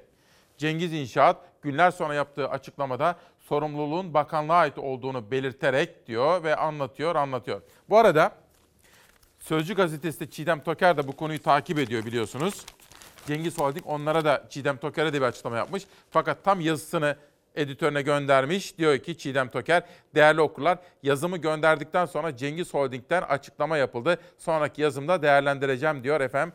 Bu da çevre konusunda iki ayrı gazeteden iki ayrı manşeti sizlere aktarmış olalım. Bir de balon balığı tehlikesi var. Dün burada konuğumuz da dikkatinizi çekmişti. Yeni Şafak'ta da bir haber var. Akdeniz'de istilacı türler arasında yer alan balon balığı kıyılarda insanların denize girdiği sahilleri istila etti. Tabii hükümet de bu konuda mücadele etmek için dün bir adım attı. Balon balığı yakalayanlara para ödenecek. Вот еще одна. Yaklaşık yarım metrelik balon balıkları Antalya'da kıyıya vurdu. Turistler tehlikeli olarak bilinen balon balıklarını elleriyle yakalamaya çalıştı. Balon balığı popülasyonu yıllar içinde büyük bir tehlike haline gelerek arttı. Akdeniz ve Ege'yi adeta istila eden balon balığını avlayana balık başına 5 lira verilecek. Karar resmi gazetede yayımlandı. Balon balıkları gerek balıkçılar için büyük sorun oluşturuyor. Türlerin e, tehdit altına girmesine neden oldu. Bunun yanında balon balığı insanlara da zehirli olduğu için zarar veriyor. Uzun zamandır uzmanlar konuyla ilgili uyarılarda bulundu. Vekiller konuyla ilgili bakanlıkları göreve çağırdı. Bazı ölümlere de neden olduğu belirtiliyor. Balon balığıyla Akdeniz'de balıkçılık tehdit altında.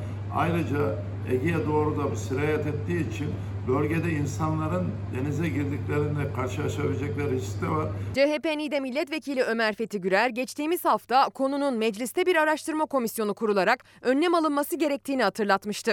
Gürer, Tarım ve Orman Bakanlığı'na balon balığı sürecinin şeffaf yönetilmesi ve çoğalmalarının önlenmesi çağrısında bulunmuştu. Önlenmeli çünkü balon balıkları zehirli bir tür. Su altında diğer balıkların yumurtalarını yiyerek besleniyor, balık popülasyonunu kötü etkiliyorlar. İklim dengesinin bozulmasıyla değişen deniz suyu sıcaklıklarına bağlı olarak her geçen yıl popülasyonu artan balon balıkları Akdeniz ve Ege'de çok sık görülür hale geldi. Antalya sahilleri, plajları şu an için balon kaynıyor. Her biri dörder beşer kilo civarı. Resmi gazetede yayımlanan Cumhurbaşkanlığı kararına göre ülke ekonomisinin zarar görmemesi adına balon balığı avlayanlara balık başı 5 lira ödeme yapılacak. Ödeme avlanan 500 bin adet balığa kadar sürecek. Aynı ailenin diğer istilacı balık türlerine de 5 milyon adete kadar 50 kuruş ödeme yapacak devlet. 4 Mayıs Salı günü resmi gazetede yayımlanan karar 2023 yılına kadar uygulamada kalacak. Bu balığa karşı önlemler artırılmazsa gün gelir Akdeniz'de Ege'de balık türü kalmaz. Ayrıca da insanların da denize giremeyecek noktaya kadar gelmesine neden olur.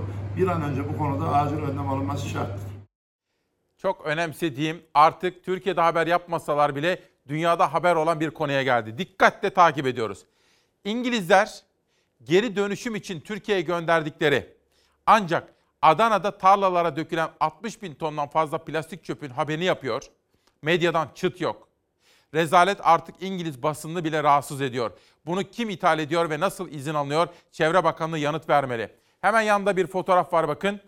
Bunu Adana'da yol kenarına terk ediliyor. Dün akşam bu konuyu gündeme getirmiştik. Biraz sonra da haber yaptıracağım arkadaşlarıma. Bittiği zaman sizlere aktaracağım. Bizim Savaş ailesine gitmiştim. Ceyhun Savaş, Feride Savaş. Oğulları Seyhun Hollanda'da okuyacak. Böyle konuşuyorduk da Hollanda'dan bahsediyorduk. Ali Kemaloğlu, Ali abimizin Hollanda'da bir yeri var efendim. Türkiye, ya dedi ki Ceyhun ne kadar akıllı bir adammış dedi. E dedim Türkiye'de engel oldular. Türlü türlü engeller. O da gitti Hollanda'da ne yapıyor biliyor musunuz? Hollanda hükümeti para veriyor. Plastikleri getiriyor, veriyor. Hollanda'da kuran, kuran bizim Türklerin kurduğu bir fabrikaya. Al diyor bunlar plastik. Sana para da veriyorum diyor. Bunları diyor dönüştür. Yok işte palet yapıyor, ne bileyim rögar kapağı yapıyor. Ve o ürünleri de alıyor efendim iyi mi? Ne kadar güzel bir uygulama. Oysa Türkiye'de biz ne yapıyoruz şimdi? Kendi iş adamlarımıza türlü engeller çıkarttığımız gibi bırakın teşviği. Başkalarının plastiklerini getiriyoruz kendi ülkemize. Ve işte o güzelim Akdeniz'de, Adana'da ne yapıyoruz bakın.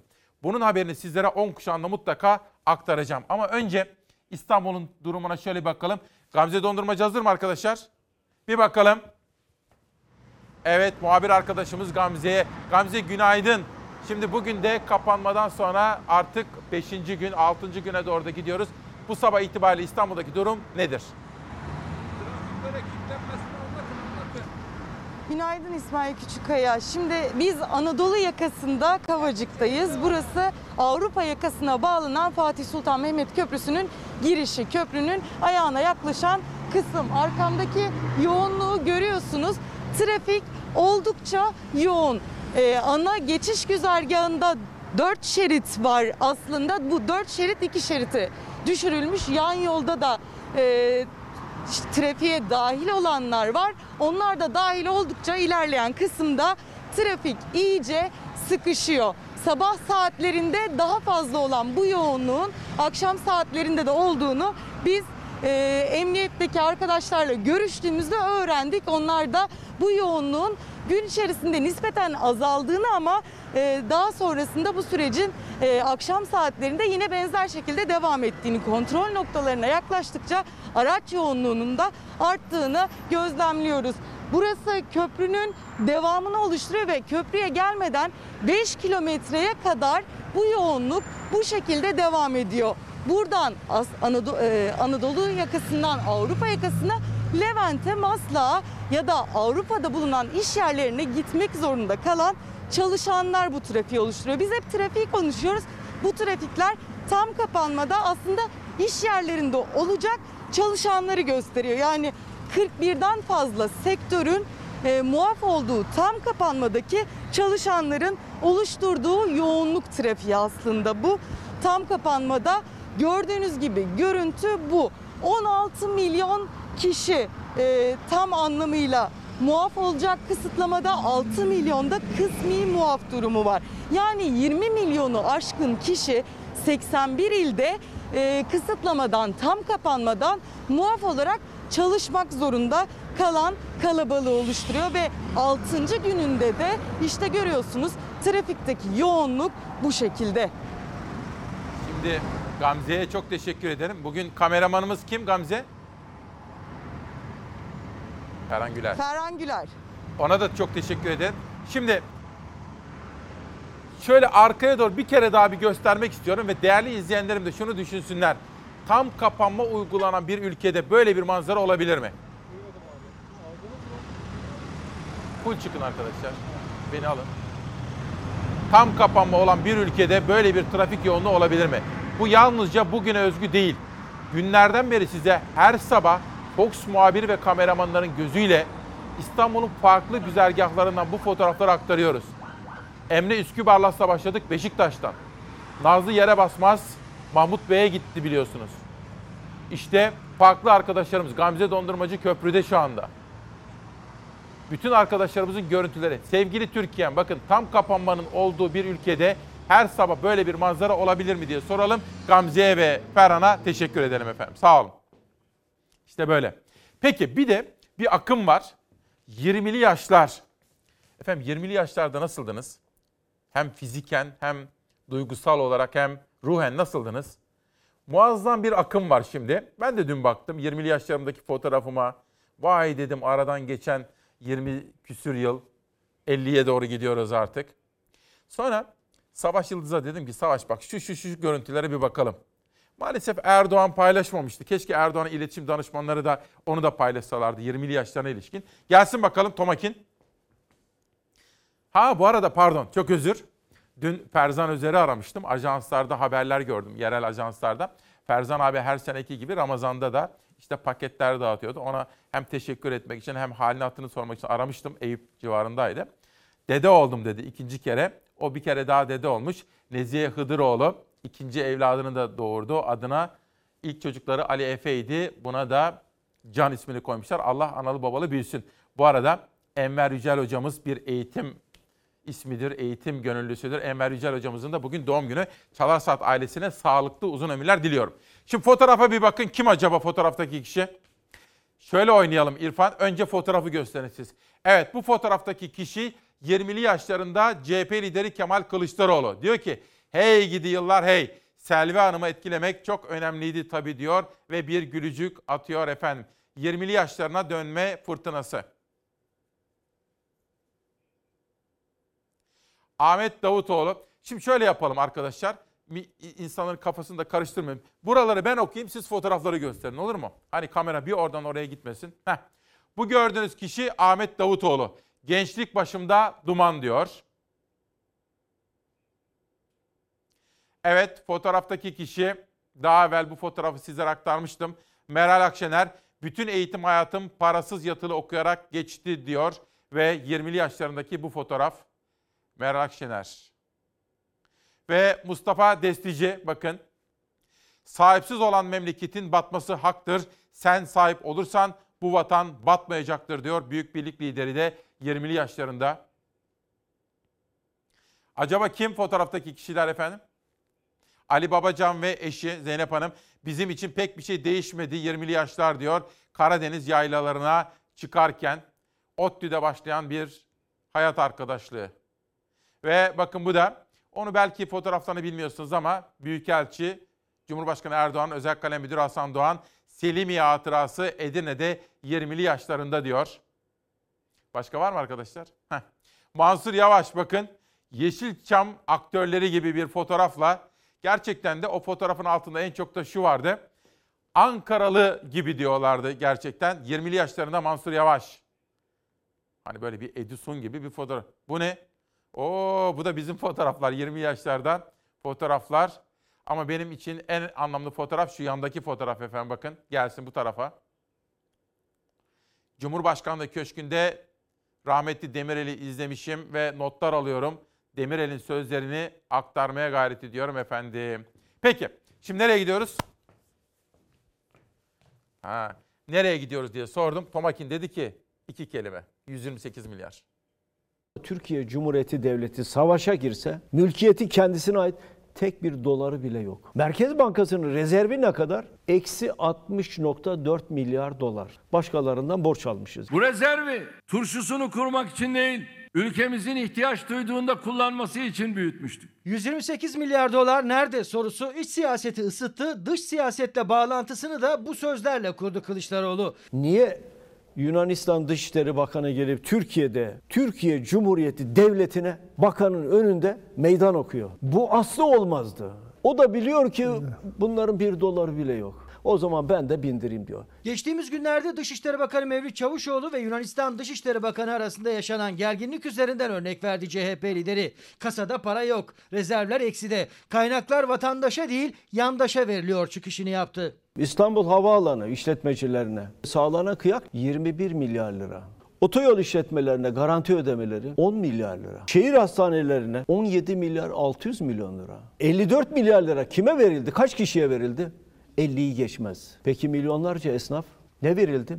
Adamına göre para var. Para var. Yandaşa göre para var. Sarayın beslemesiyseniz gak dediniz ya veriyor, guk deyince veriyor. Muhalefet 128 milyar dolar nerede sorusunun peşini bırakma niyetinde değil. Soru ilk günkü sıcaklığını koruyor. 128 milyar dolar ne oldu?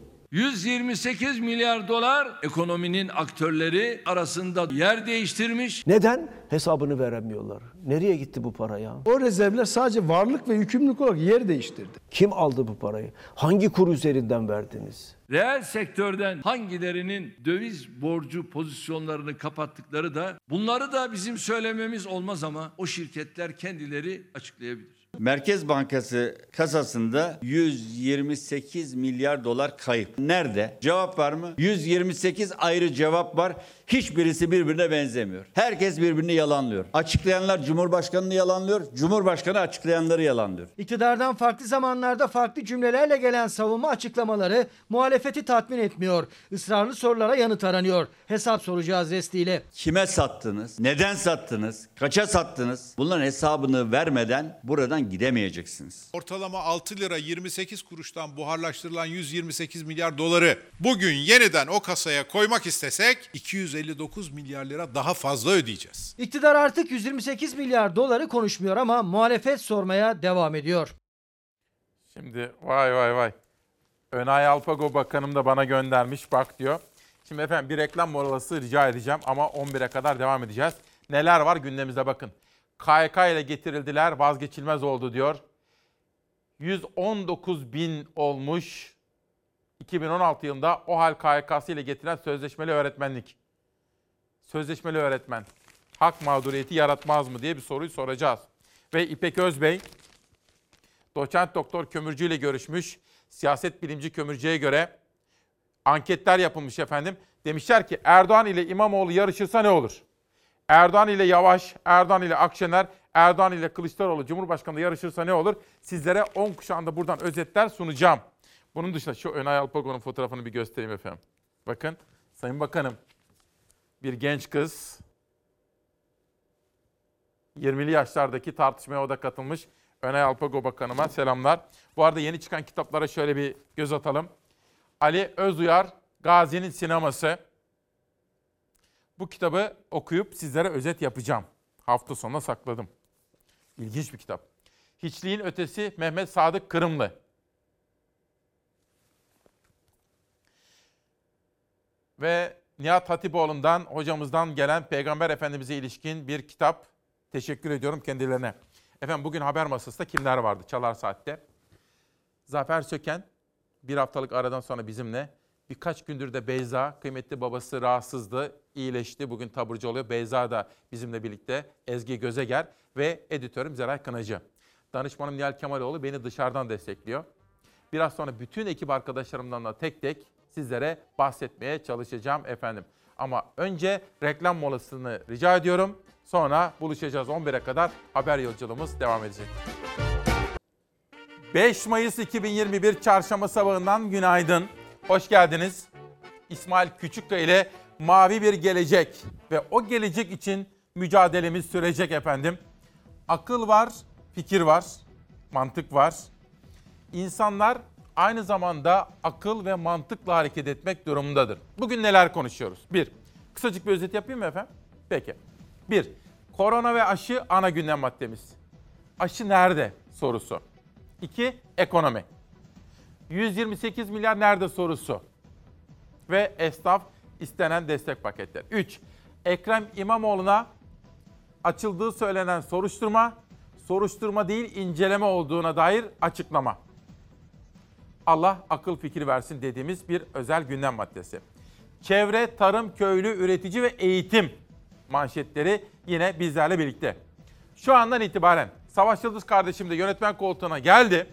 Bir taraftan da genelgeler, İçişleri Bakanlığı pazarcı esnafının sesini duydu. En azından haftada bir gün şu kapanma döneminde semt pazarları kurallara uyarak açılıyor. Gözlükçü esnafı da bir ses daha duyurmaya çalışıyor. Seslerini İçişleri Bakanlığı'na doğru aktarmaya çalışıyorlar. Ve daha pek çok haberim var. Ruslar Pekcan meselesi de dahil olmak üzere. Sürpriz haberler. Anadolu Efes'in göğsümüzü kabartan başarıları. Muş'tan bir çocuğumuzun resitali. Daha neler neler var. Ama neyle başlayalım? Aşıyla başlayalım. Onların bana verdikleri söze dayanarak konuşuyorum. Eylül, Ekim gibi üretime geçeceğine inanıyorum. En az 6 ay geçtikten sonra olmak üzere hatırlatma dozları tek doz olarak öneriliyor. Bu durumda hatırlatma dozlarını yerli aşıyla yapabileceğimizi düşünüyorum. Cumhurbaşkanı Erdoğan gibi Sağlık Bakanı Fahrettin Koca da yerli aşı için Eylül-Ekim aylarını işaret etti. İki doz aşı olanlara üçüncü dozun yerli aşıyla yapılacağını söyledi. Aşı tedariki, aşılamanın önündeki en büyük engel Sağlık Bakanı tedarikte sorunlar olduğunu söylerken Cumhurbaşkanı Erdoğan yok diye konuşmuştu. Aşı tedariki önümüzdeki iki ay için güçleşiyor. Aşı tedariğinde herhangi bir sıkıntı yaşayacağımızı kabul etmiyorum. Yeni Şafak gazetesine açıklamalar yaptı Sağlık Bakanı Fahrettin Koca. Bir kez daha yapılan anlaşmaları dile getirdi. Şu an nüfusumuzun 3 katı kadar sözleşmeye bağlı aşı var. 100 milyonu Çin, 50 milyonu Sputnik, 90 milyonu da BioNTech olmak üzere toplam 240 milyon. Sinovac aşısı da tedarikte yaşanan olumlu gelişmelerle yakında sevk edilmeye devam edecek. Bir müddettir Çin'den aşı gelmiyordu. Sağlık Bakanı önümüzdeki bir iki hafta içinde Sinovac aşılarının geleceğini söyledi. Son bir hafta 10 gün içerisinde olumlu gelişmelerle önümüzdeki 1-2 hafta içerisinde yeniden akışın devam edeceğini bekliyoruz. Aşılamada ve vaka sayılarında hedefi de dile getirdi Fahrettin Koca. Okul öncesi dönemde 18 yaş ve üstü vatandaşlarımızı komple aşılamış olmalıyız diye düşünüyorum. Okullar açılmadan önce vakaların binin altına düştüğünü görmeliyiz. Bu arada bir önemli gündem maddesi daha var. Fikri takip yapalım. Gaziantep'te camide bir me- olay meydana gelmişti biliyorsunuz. İçişleri Bakanlığı, hükümet, bizzat Cumhurbaşkanı'nın da devreye girdiğine dair bir takım bilgiler vardı. Teyit etmeye çalışıyorduk. Ama sonuçta Gaziantep Emniyet Müdürü teşkilatı, polis teşkilatının rencide olduğunu ve hiçbir şekilde zarar görmesini istemediğini belirterek istifasını verdi. Daha doğrusu emekliliğini istedi. O da günün önemli haberlerinden biri. Şimdi efendim şöyle bir eleştiri var ama katılmıyorum. Sabah sabah bu kadar reklam mı olur diyor. 17 dakika reklam mı olur diyor. İşte anlatıyor Selim Bey. Güzel kardeşim. Bizim bizim böyle ipek yüklü kervanlarımız mı var? Bizim holdinglerimiz mi var? Yok ki. Bizim özgürlüğümüzün teminatı siz bizi izleyeceksiniz. Bizi seveceksiniz, destekleyeceksiniz. Yani sevmeseniz bile izleyeceksiniz. Ve bizim reklamlarımız. Onunla maaşlar ödenecek, masraflar ödenecek. Bağımsızlığımız buradan geliyor bizim. Başka bir şeyimiz yok ki. Holdinglerimiz yok. Hiçbir şeyimiz yok başka. Halkımızın gücü var. Onun için siz de bir zahmet 15 dakikalık reklamları izleyivereceksiniz efendim. Şöyle vuralım. Başka. Kılıçdaroğlu diyor ki böyle devlet yönetimi olmaz. Bu devleti genelgelerle yönetmeye çalışıyorlar diyor. Olmaz diyor. Anayasa askıda zaten. Askeri dönemlerde ne varsa daha fazlası bu dönemde var. Neden diyorum ben 20 Temmuz sivil darbesi yaşıyoruz diye? Hiçbir artı bir kısıtlama söz konusu değil. Bir organ dayanağını anayasadan almayan bir kamu yetkisini kullanamaz. İktidara devamlı bu normları hatırlatmak durumdayız. O kapalı rejimlerdeki ülkelere dönmemize ramak kaldı. Muhalefetten kim konuşsa iktidara hukuk devleti hatırlatması yaptı. Nedeni ise polis işlemlerinde ve müdahalelerinde cep telefonu yasayla başlayan İçişleri Bakanlığı'nın genelgesi ana. Hukuk diyoruz, kanun diyoruz, adalet diyoruz, anayasa diyoruz. Nerede bunlar? 17 günlük kapanma kararı ile birlikte İçişleri Bakanlığı üst üste genelgeler yayınladı. Çekim yasağı genelgesiyle alkol satışı yasağı genelgesine büyük tepki oldu. Hukukçular ve muhalefet partileri hukuka, anayasaya, temel hak ve hürriyetlere, uluslararası sözleşmelere aykırı diyerek ses yükseltti. Hukuk devleti, kanun devleti olma özelliğini kaybettik. Genelgelerle idare edilir hale geldik. Türkiye Cumhuriyeti fermanla idare edilecek bir müstemleke değildir. Bir Afrika Muz Cumhuriyeti değildir. Hiç rahatsız değilim. Geçmiş dönemde de yapıldı. Yasal temeli yok. Gerçekten bunu yasaklayıcı bir idari işlem var mı yok mu onu dahi kimse bilmiyor. Valilikler hayır biz yasaklıyoruz çünkü. E çünkünün gerisi gerisi. Böyle Yani olamaz yok. değil mi? Özgür Böyle bir ülkede. olamaz. Alkol satışı yasağını en son market genelgesi izledi. Marketlerde gıda ve temizlik dışında ürünlerin satışı da genelgeyle yasaklandı. Muhalefet genelge devleti olduk diye ses yükseltti. Türkiye yönetilemiyor, savruluyor. Demokratik hukuk devleti bir genelge devletine dönüştürüldü. Hukuktan nasipsiz iktidar aklı selimden yoksun yeni yasaklar üretmeyi maharet zannetmektedir. İktidar kast sistemi kurmuştur. Yani sıradan vatandaşları her türlü zorbalıkla baskı altında tutmaya çalışmaktadır. CHP'den sonra Deva Partisi de polisin işlemlerinde çekim yasağını Danıştay'a götürdü. Alkol satışı yasağı içinde esnaf cephesinden yargıya başvurular yapıldı. Gözler tartışılan genelgeler için yargının vereceği kararlarda İçişleri Bakanlığı'nın genelgeleri muhalefetin hedefinde. Şu andaki tabloda tek adam rejimi, şahsım hükümeti, parti devleti bunları alt alta toplayın. Bunun adı faşizmdir kardeşim. Genelgeler konusunda CHP liderinden gelen eleştiriler. Hani bizde ağırlıklı olarak ne kullanılıyor aşı olarak? Çin aşısı. Avrupa Birliği Çin aşısını resmen uygulayacak mı? Tanıyacak mı? İşte orada da resmen süreç başladı.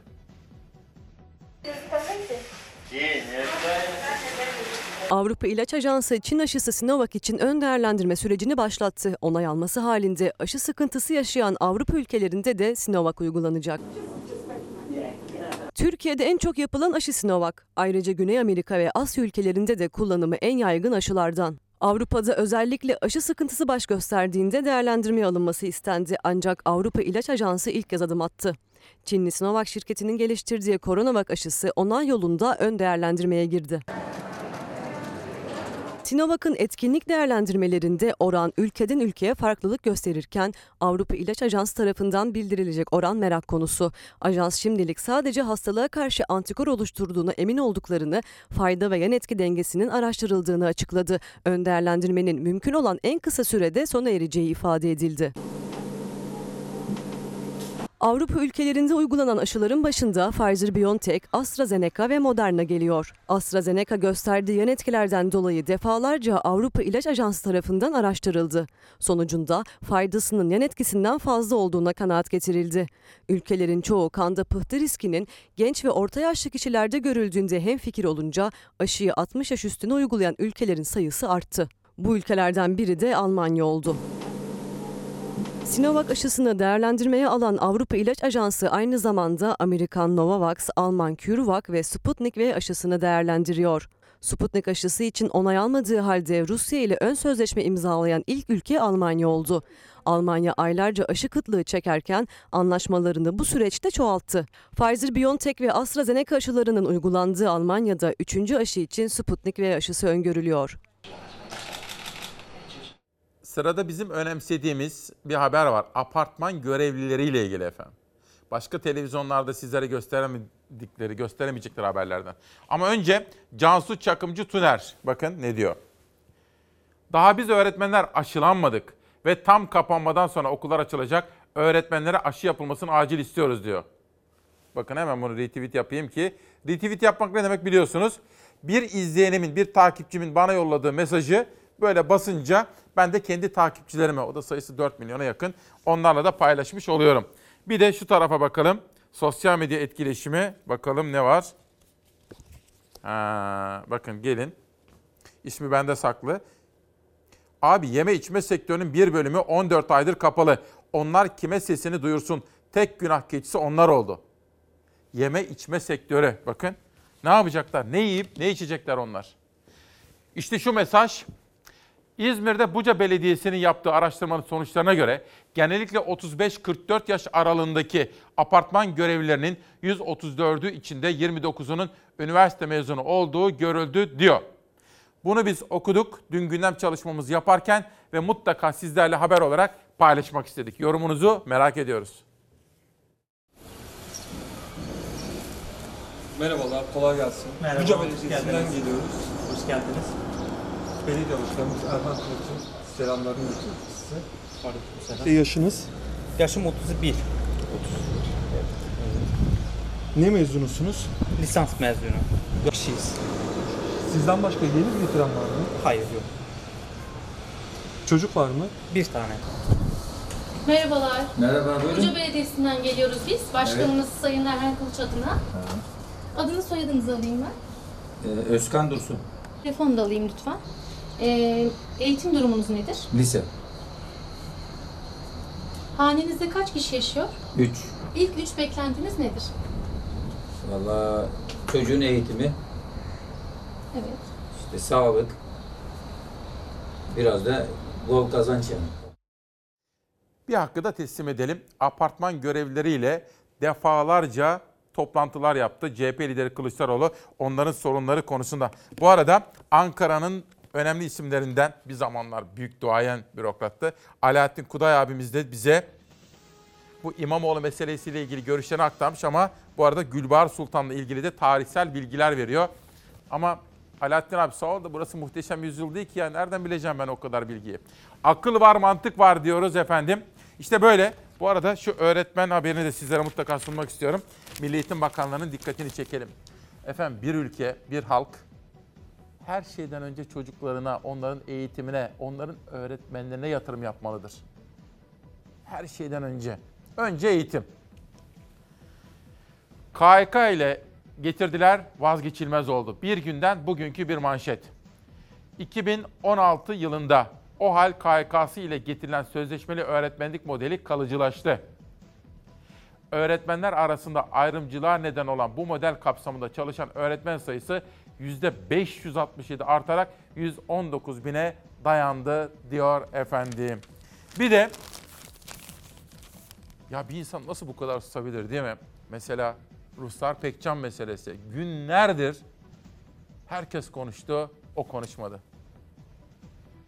Ticaret işinden kim anlar malı götürür. E oradan da bir tane adam bulup getireyim. Ticaret Bakanlığı. Burada kuzuyu emanet ettiler ya. Kaçakçı dediğiniz adama gümrükleri teslim ettiniz. Kendi bakanlığına, kendi şirketinden dezenfektan satan, bunu doğrulayan ama daha ucuza diyen, daha sonra ucuz değil pahalı olduğu ortaya çıkan, kendi şirketi için vergi indirimi yaptığı iddia edilen, hakkında Emine Erdoğan ismini kullanarak gümrüksüz vergi eşya ithal edeceği yönünde ihbar yapılan isim Ruhsar Pekcan. Siyaset onu konuşmaya devam ediyor. Cumhurbaşkanının eşinin adını kullanarak gümrüklerde kanunsuz işlemler de talep etmiş zamanında. O da çıktı ortaya. Bürokrasiye iletiliyor. Bürokrasi bunu söylüyor. Ama siz onu getiriyorsunuz, bakan yapıyorsunuz. Normalde onu bakan yapanın o görevde oturmaması lazım. Çünkü onu bakan yaptığınız andan itibaren onun sizin eşinizin adını kullanarak, istismar ederek kendisine çıkar sağladığını kabul ediyorsunuz. Yap diyorsunuz, devam et diyorsunuz. O da devam etti. Ruslar Pekcan arkadaşlarımıza şükranlarımı sunuyorum. Bu kadar utanmazlar. Ben çok az rastladım. Bu kadar pespayesine ilk defa rastlıyoruz. Usulsüzlük, görevi kötüye kullanma, ciddi suçlamaların hedefindeyken Cumhurbaşkanı tarafından teşekkür edilerek görevden alınmış koltuğunu kaybetmişti Pekcan.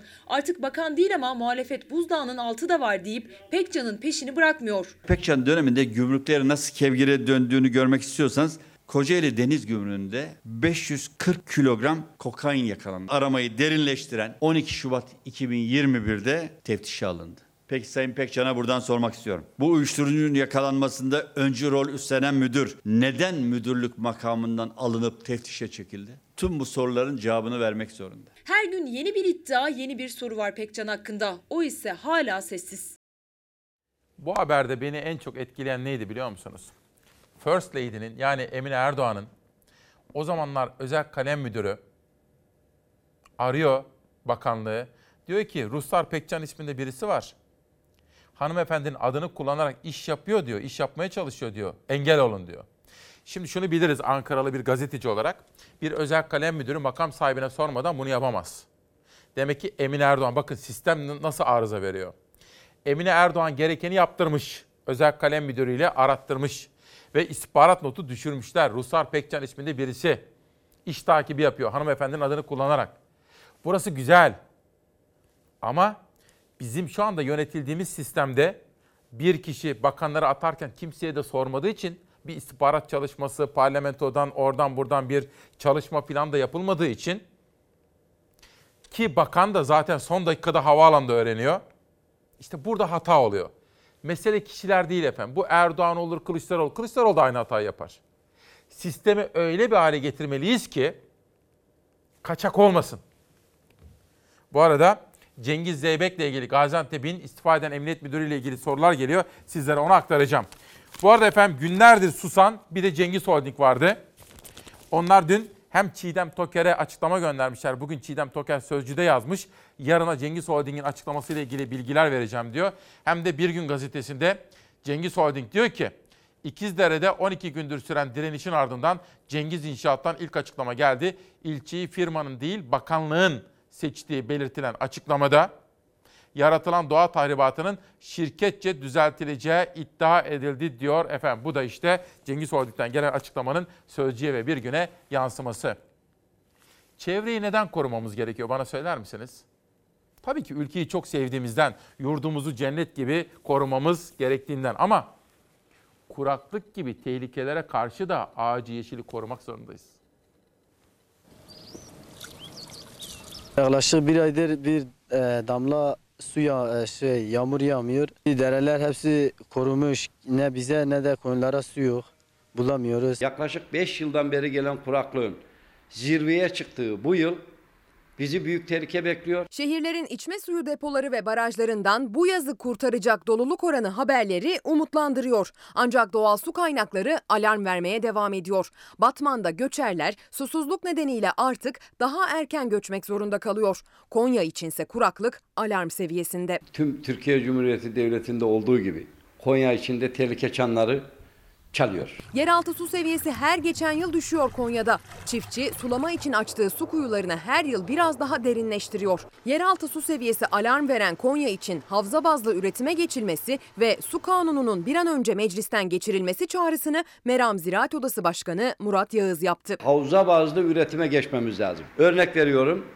Kuraklığa dayanıklı hububat çeşitlerimizi arttırıp suyun az olduğu bölgelerde kuraklığa dayanıklı hububatlar devlet tarafından, hükümetimiz tarafından desteklenmeli. Konyalı çiftçinin sulamada kullandığı Beyşehir Gölü'nün seviyesi düştükçe düştü. Bu yıl gölden alınabilecek sulama suyunun miktarı geçen yılın ancak üçte biri kadar. Oda Başkanı Yağız yönetenlere ve çiftçilere çağrı yaptı. Suyu yok olarak kabul etsinler, ürünlerini, ürün çeşitlerini ona göre seçsinler. Su kanununun meclisten bir an önce hızla çıkartılıp tüm tarım paydaşlarının görüş ve önerileri alınarak eğer bu kanunu hızla çıkarmazsak Konya için tehlike çanları çalıyor. Su tasarrufu ve yeraltı suyu kullanımını düzenleyecek, susuzluğa bağlı olarak değişmesi gereken ürün desenini belirleyecek bir kanunun çıkarılması şart. Hoyratça su harcama dönemi bitmiştir. Bizim normalde 20 Mayıs falan gitmemiz lazımken bizim bu yıl daha Mayıs'a girmeden gitmemiz lazım. Her yer kurarlıktır bu yıl. Kuraklık hayvansal üretimi de etkiliyor. Küçükbaş hayvan yetiştiren göçerler Mayıs sonunda yaşadıkları susuzluğu artık Nisan sonunda yaşamaya başladı. Batman Sason kırsalında hayvancılık yapan Kılagöz ailesi bu yıl ilk defa yaklaşık bir ay erken toplamaya başladı çadırlarını. 15 yıldır biz e, buraya geliyoruz. Yeni böyle bir kuraklığa karşılaştık. E, şimdi koyunlarımız susuz kalıyor. E, bizim erken göç etme zamanımız gelmiş. Şimdi bir izleyenim de sormuştu. Efendim Cengiz Zeybek, Gaziantep Emniyet Müdürü. Şahsen de tanıdığım birisi. Bir, bir vatan evladı, iyi bir polis. Böyle partilerin falan değil, devletin polislerinden birisidir o. Şimdi tabii Furkan orada provokatif bir takım eylemler var mı? Olabilir. Ama işte orada bulunmaması gereken biri de bir bekçi veya bir polis camide biber gazı sıkıyor efendim. Bu büyük bir hataydı. Emniyet müdürü burada provokasyon vardı. Tamam onları söylüyor ama hiç öyle lamıcım yok. Sorumluluk benimdir diyor. Camiamı, polis teşkilatını devletimiz orada bırakmak istemem diyor. istifa ediyor. Bu bizim çok nadir gördüğümüz. Hani genelde böyle Belçika'da, Hollanda'da, Norveç'te rastladığımız olaylardan biri. Emniyet müdürü bravo istifa ediyor. Üstelik o kim biliyor musunuz? Bakın bilmiyorsunuz da azıcık bir anlatayım size. Zamanında Kars'ta emniyet müdürlüğü yapmıştı. Sonra Balıkesir'de yaptı. Sonra Gaziantep'te, Adana'da yaptı. 15 Temmuz hain FETÖ kalkışmasında kahramanca mücadele edenlerden biri. Öncesi var. Yine FETÖ'nün MİT tırlarını durdurma meselesi vardı ya orada Adana'da. Mücadele eden isimlerden biridir. İşte böyle bir isim. Ben diyor devletimi ve polis teşkilatını daha fazla zan altına bırakmamak için istifa ediyorum diyor. Emekliliğini istiyor efendim. Yani bu bizim çok az gördüğümüz tavırlardan. Yani istifa etmek de bir erdemdir. Onu bize hatırlatıyor efendim. Dün burada dedik ki sabah 8'de ve 9'da iki kere sizlere duyurmuştum. İçişleri Bakanımıza da sesimizi duyurmaya çalışmıştım doğrusu. O da duydu. Gözlükçüler diyor ki bizimki de bir sağlık mesleği. Biz de insanların sağlığı için çalışıyoruz. Türkiye'de 8 bin gözlük mağazası var. Bize de muafiyet tanısın. 16 milyon insan zaten çalışıyor. İçişleri Bakanlığı duydu.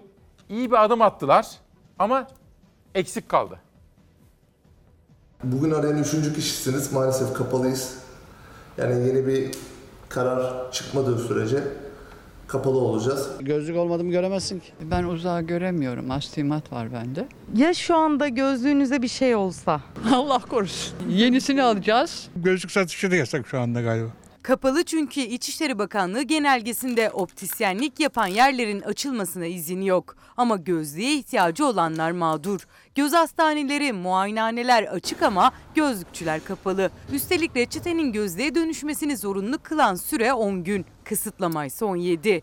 Tepkiler arttı. Ardındansa daha şaşırtan bir karar alındı. Her ilçeye bir nöbetçi gözlükçü. Hastaya gözlüğü beğendirdik. Camın siparişini verdik. Cam üretildi geldi. İki gün sonra cam geldiğinde e, nöbetçi gözlükçü de siparişi alınmış, teslim edilmesi gereken bir ürünün başka bir müesseseden teslim edilmesi diye bir şey söz konusu olamaz. Hizmet kaosa dönebilir. 2020 yılındaki ilk tam kapanma kararında gözlükçüler aslında hizmet verebiliyorlardı. Çünkü tıbbi cihaz olarak geçiyor gözlükler.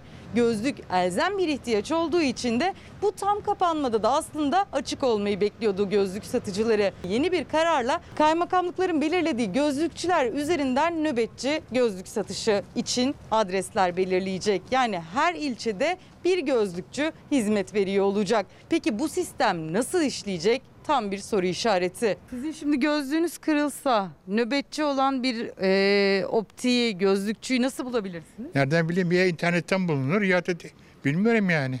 Geze geze mi bulacaksınız? Herhalde öyle. Ya sirkülasyonu daha fazla arttırmış oluyorum. Yani 4 güne kadar çıkabilen gözlük yapımının tamamlanma sürecinde siparişin verildiği nöbetçi gözlükçü kapalı olacak. Gözlüğünü teslim almak için hasta bir sonraki nöbet gününü bekleyecek. Üstelik nöbetçi gözlükçü sistemiyle salgın riski de artmış olacak. Gezi geze bulacak ama e, zaruri ihtiyaç yani bu başka şey yok yani.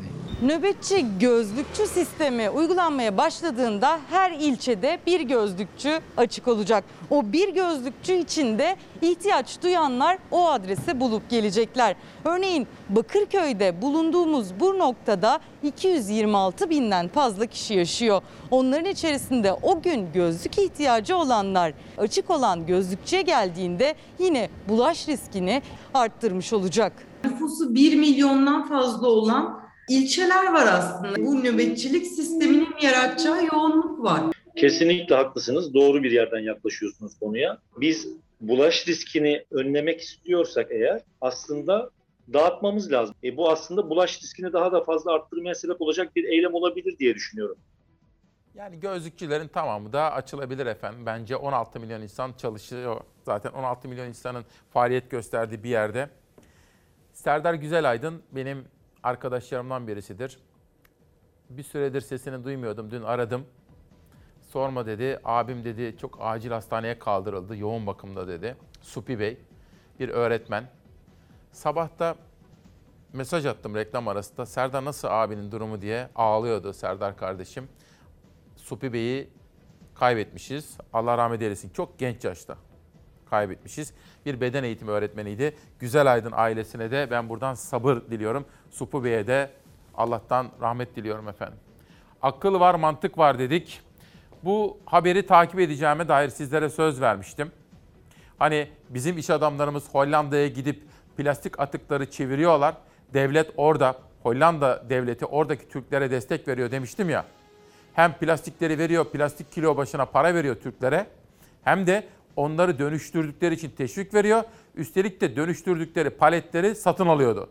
Türkler Türkiye'de yapamadıklarını, bürokrasi hazretlerinin Türkiye'deki bizim girişimcilere izin vermediğini Hollanda'da Hollanda devleti Türklere yaptırıyordu.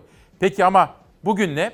Bir büyüğüm de bana sabah mesaj attı. Bu rezalet değil İsmail Bey dedi. Haklı. İngilizler geri dönüşüm için Türkiye'ye gönderdikleri ancak Adana'da tarlalara dökülen 60 bin tondan fazla plastik çöpün haberini yapıyor. Bakın ben bu haberi nerede görüyorum biliyor musunuz? Bunun haberini İngilizlerin BBC'sinde, Almanların Deutsche Welle'sinde görüyorum. Ama Türkiye'de bizim dışımıza haber yapan yok. wading through plastic, dumped on an industrial scale. Türkiye'nin çöp ithalatı 2020 yılında yapılan bir haberle İngiltere'de gündem oldu. İngiliz BBC kanalının yaptığı araştırmayla İngiltere'den Türkiye'ye gönderilen plastik atıkların dönüştürülemediğine, özellikle Adana'da büyük tehdit oluşturduğuna yer verildi. filmed just before lockdown, all this was sent here for recycling. But now it lines the streets of Adana in southern Turkey. Uluslararası bir çevre örgütü plastik atıklarla ilgili 2019'da hazırladığı raporda Türkiye'nin atık ithalatının 2 yılda 5'e katlandığını açıklamıştı. Rekor çöp ithalatının yapıldığı ülke ise İngiltere. BBC yaptığı haberde 2019'da Türkiye'ye İngiltere'den gönderilen plastik atık miktarını 160 ton olarak açıklıyor. En çarpıcı görüntülerse arazilerde yakılan plastik çöplerin oluşturduğu rahatsız edici manzara. Does this look like recycling? We watch as bag after bag arrives. This Syrian boy says they were given the rubbish and just told to get rid of it. Once dumped, it's often burned. Adana'ya atılan çöplerin türleri de incelendi haberde. Black smoke covering the area. Yani bu o zaman bizim kendi This whole thing is not just our waste. We're drowning in other people's crap right now. We found British waste dumped on sites across the city.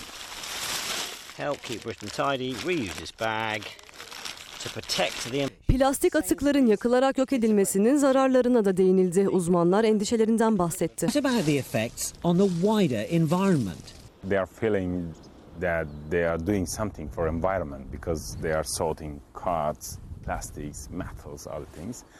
They should know it's not it's not going to recycle. It's it's coming to our city in dump area. Normalde yapılması gereken işlem atıkların ayıklanması ancak görüntüler gösteriyor ki atıklar birbirine karışmış durumda. Good and bad quality plastic all mixed together. And who's tracking that? And there are real fears waste stockpiled during COVID Adana Avrupa ülkelerinin çöplüğü haline geldi. İngiltere'deki haberin üzerinden neredeyse bir yıl geçti. Ancak çevre ve insan sağlığına yönelik tehdit devam ediyor. CHP Adana Milletvekili Ayhan Barut, Avrupa'dan Türkiye'ye ithal edilen çöplere isyan etti. Çoğunluğu plastik olan bu atıkların doğaya, tarım alanlarına, su kaynaklarına ve insan sağlığına büyük zarar verdiğini söyledi. Amaç dönüşümdü. Ancak uzmanların da söylediğine göre bu gelen çöp yığınlarının plastik çöplerin ancak yüzde onu dönüşebiliyordu. Gördüğünüz gibi elimde ve buradaki çöp yığınının kalanın yüzde doksanı buralara dökülüyor. Gördüğünüz gibi su kenarlarına, tarım alanlarına ve yerleşim yerlerinin etraflarına dökülen bu plastik geri dönüşmeyen çöp yığınları halk sağlığı için, çevremiz için çok büyük zararlar ve tehditler oluşturmaktadır. Yani rezalet. Tek kelimeyle manşet atsam rezalet. Süper Lig. A Milli Kadın Futbol Takımı TD Necla Güngör. Süper Lig kulüplerinin kadın futbol takımı kurmalarını istiyoruz. Şu anda profesyonel liglerdeki takımlardan sadece Beşiktaş ve Diyarbakır Ahmetspor'un kadın futbol takımı var. Şimdi de Altay gelecek diyor. Doğru söylüyor efendim. Bu arada Anadolu Efes kutluyoruz. Avrupa'da yine Avrupa'nın en iyi takımı olma ver mücadelesini sürdürüyorlar. Final Four'a kaldılar efendim. Haberini hazırlattık. Biraz sonra sizlerle paylaşacağım. Ve önemli bir başka haber. Avrupa İnsan Hakları Mahkemesi 17-25 Aralık'tan sonra kurulan Meclis Araştırma Komisyonu ile ilgili getirilen haber yasağına dava açan gazeteci Banu Güven'i haklı buldu. Bakın meslektaşımız böyle bir dava açmış ve AHİM'den kazanmış o davasının başvurusunda. Banu Güven. Şimdi bu videoyu gördüm. Sonra Savaş'a dedim ki Savaş ben bunu sabah istiyorum. Tabii ki abi dedi. Bolulu Şerife teyze sokağa çıkma yasağı nedeniyle alışverişe gidemez. Peki onun ihtiyaçlarını kim karşılıyor? Jandarma eri onun ihtiyaçlarını karşılamış.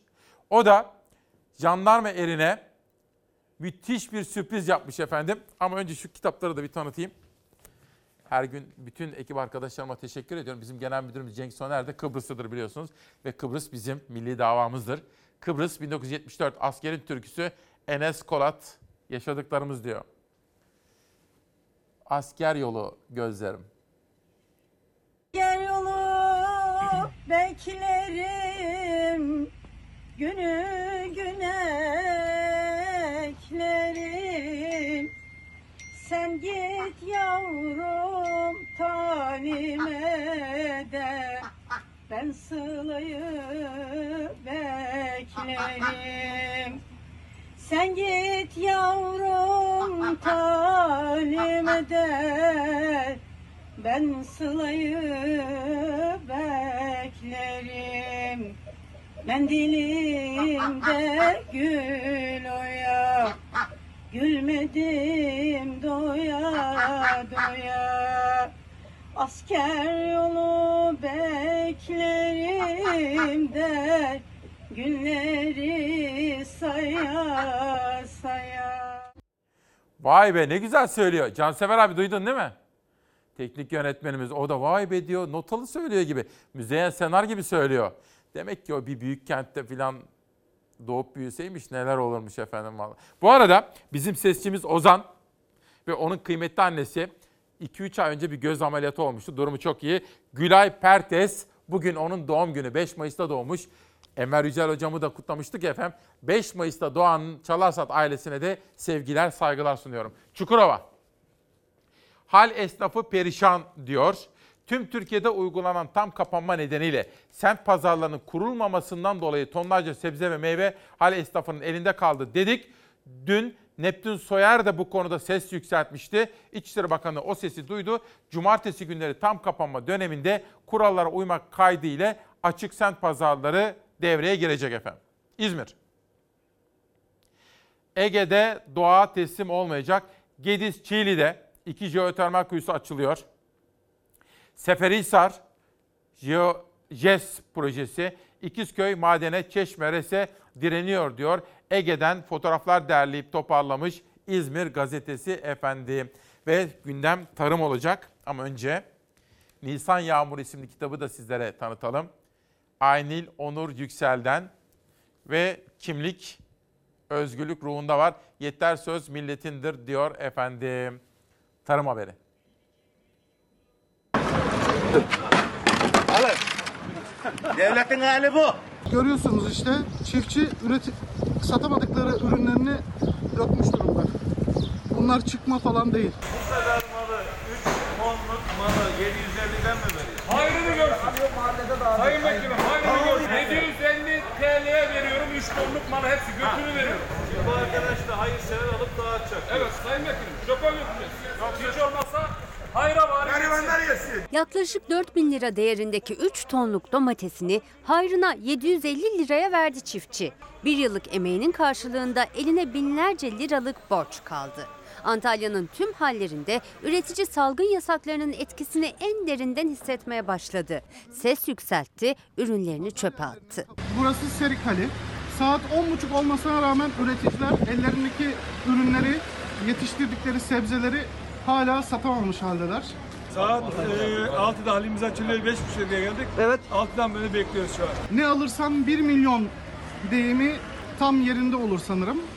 Domates, biber bu ürünler 1 liraya düşmesine rağmen hiç kesinlikle hiçbir alıcı bulamıyorlar. Çiftçi düşürebildiği kadar düşürdü ürününün değerini ama alıcı yok. Çuval çuval ürün hal depolarında, tonlarca sebze meyve kamyonların kasalarında kaldı. Halde saatler süren bekleyiş sinirlerin gerilmesine neden oldu. Mal para yapmıyor. Mal para yapmıyor. Al. Getirdik ormana döküyoruz. Alan satan yok zarardayız. Alın size biber. Yanacak. Yerse hayvanla kuş kurt hiç olmasa onda bir hayrımız olsun yani. Zincir marketlere teslim edilmiş bir sistem var ortada. Pazar yerlerinin kontrollü olarak e, tüketim açılması lazım. Eğer pazar yerleri açılmazsa, semt pazarları açılmazsa önümüzdeki birkaç gün içerisinde Antalyalı çiftçi, Mersinli çiftçi, Muğlalı çiftçi sezonu kapatmış olacak. Daha kapanmanın dördüncü gününde büyük zararda çiftçi. Önünde iki hafta daha var. Hem milyonlarca liralık ürün, milli servet heba oluyor hem de üreticinin sırtına ödenemez borçlar yükleniyor. İstekleri kontrollü şekilde semt pazarlarının açılması. Bugün başladı esas daha olay. Daha salısı, çarşambası var bunun, perşembesi var. Bayram önü var. Bayram önü herkes hepsini toplayacak. Bir hafta Ne yapacak bundan sonra bayram önü? Bayramdan sonra bana zaten altın deseler yine gerek yok. Sezon bitti bizim. Para kazanma şansımız yok. Bu sesleri size hiç kimse izletmiyor değil mi başka efendim? Aydın Bey diyor ki keşke bizde de Avrupa'daki ülkelerin bakanları gibi bakanlar olsa. Bisiklete binseler, sırada kuyrukta bekleseler, kendileri sade vatandaş gibi alışveriş yapsalar diyor. Var aslında. Sayısı az da olsa bizde de öyle bakanlar var efendim. Yani şimdi benim telefonumda da vardı mesela ajanslarda da vardı ama şimdi bulamam tabii süremiz kısıtlı. Buğra Gediz'i bugün Beşiktaş Ha Beşiktaş'ın kadın futbol takımının maçı varmış. Fatih Vatanspor ile final maçıymış üstelik o efendim. Bakın onu da buradan duyurmuş olalım. Bugün Çalarsat gazetesinde bakın tarımı gündeme getiren vekil dedik. CHP Niğde Milletvekili Ömer Fethi Gürer üreticinin derdini gündeme taşıyor. Ve 8 bin soru önergesi vermiş bugüne kadar. Emeklilikte yaşa takılanlarla ilgili de dahil olmak üzere pek çok konuyu, pek çok sorunu parlamentonun gündemine taşımış. Dün de Çalar Saat'teydi. Çok ilgi gören bir programa imza attık. Kendisine de katkıları için teşekkür ediyoruz efendim. Ben kendisine bir soru daha sormuştum. Belediyeler de devreye girebilir mi diye. Bugün Hıncal Uluç mesela kültür sanat dünyasından özellikle kültür işçileri, müzisyenler, bizim Mustafa Özaslan da onların takipçisi oluyor ya. Tiyatrocular, Ayça Hanım'la konuşuyoruz. Size o konuda bir takım hazırlıklar yapıyorum. Kültür Bakanımız da devreye girse de bu kültür sanat dünyasının emekçilerini hakkı verilsin diye bugün bir yazı kaleme almış efendim. Tayfun, muhtemelen Tayfun Topal Sayın Bakan'ın da çok yakın çalışma arkadaşlarından Bakanı Hıncal abiyi de arayacaktır diye tahmin ediyorum bugün.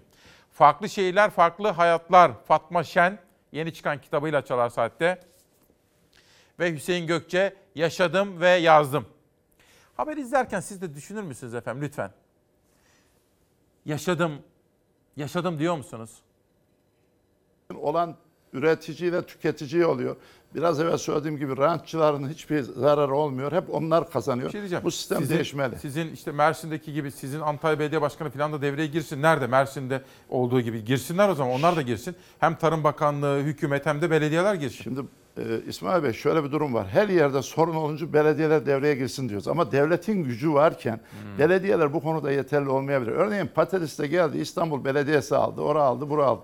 Ama yalnızca Niğde'de 830 bin ton patates yetişiyor. Yani kayıt dışı 1 milyon ton Niğde patates var. Belediye bunun hangisine yetişecek? Devlet politikası olmalı. Devlet bu konuda devreye girmeli. Tarım ve Orman Bakanlığı diye bir bakanlık var. Bu bakanlık nerede mağduriyet varsa gidip onu çözmeli. Asli göre o devletin teşkilat yapısını belediyelerden beklemek biraz da haksızlık olur. Bir şey soracağım. İzleyenlerimizin aklına gelebilir. Şimdi siz Niğdelisiniz.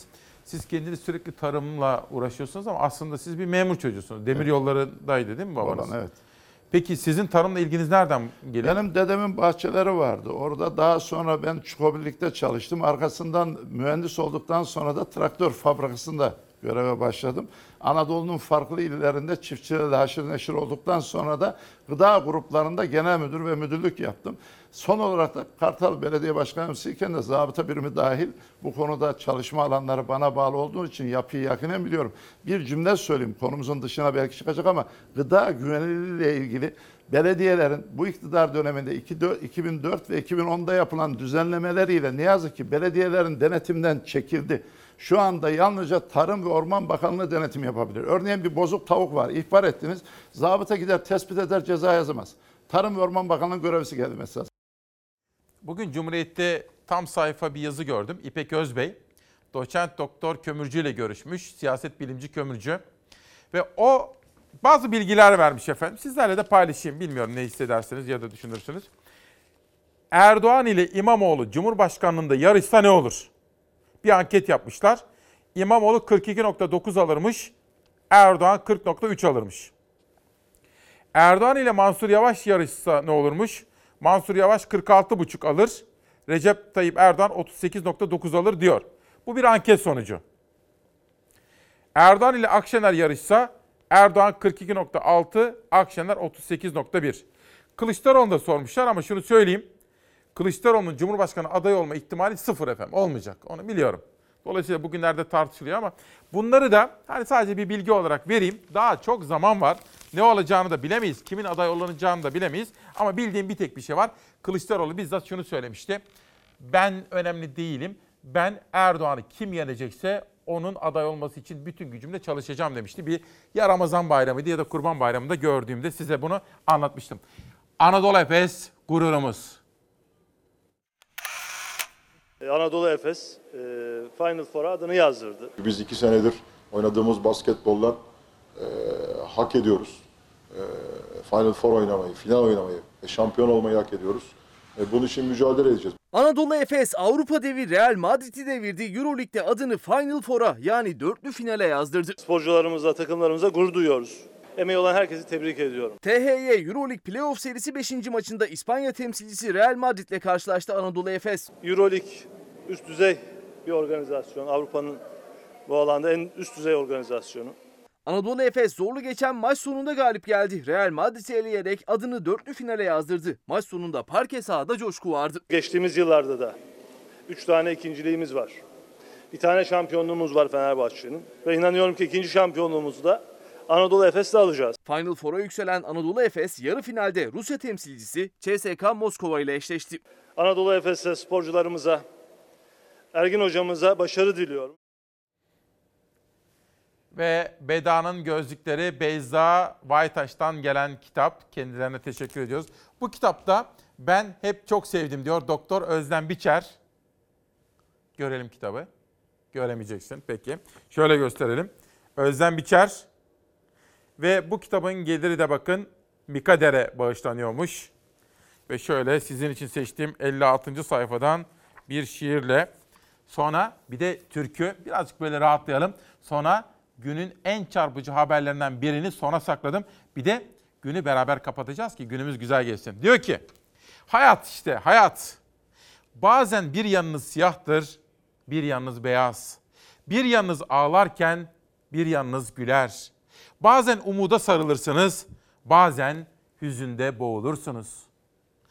Etraf insandan geçilmez. Siz yalnızken bir geçmişe gidersiniz, bir de geleceğe. Bir güler, bir ağlarsınız. Bir varsınız, bir yok. Hayat işte, hayat.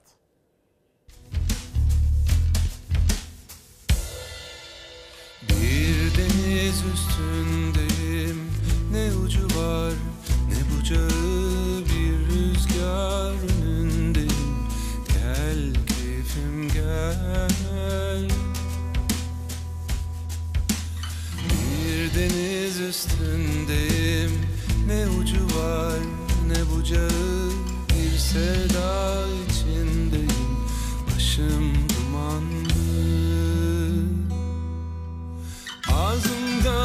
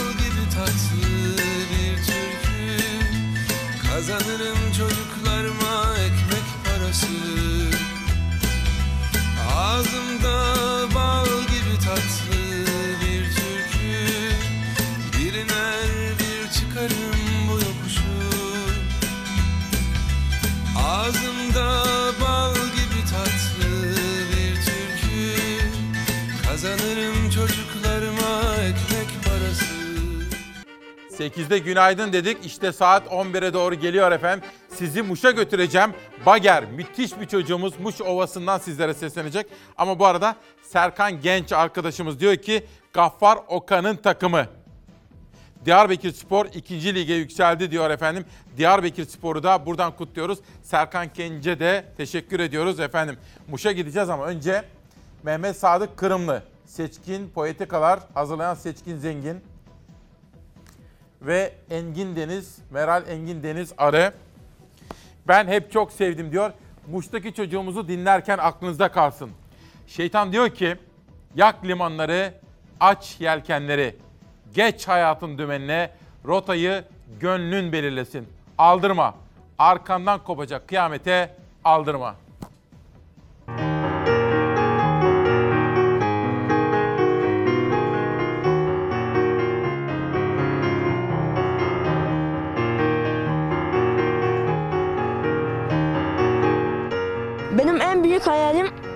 Lalelerin arasında Muş Ovası'nda piyano çalmaktı. Bugün bu hayalimi gerçekleştirdim. Bu çaldığım piyano parçalarını sağlık çalışanlarına ve güvenlik güçlerine hediye ediyorum. Şunu herkese söylemek istiyorum ki lütfen evde kalın, sağlıklı kalın.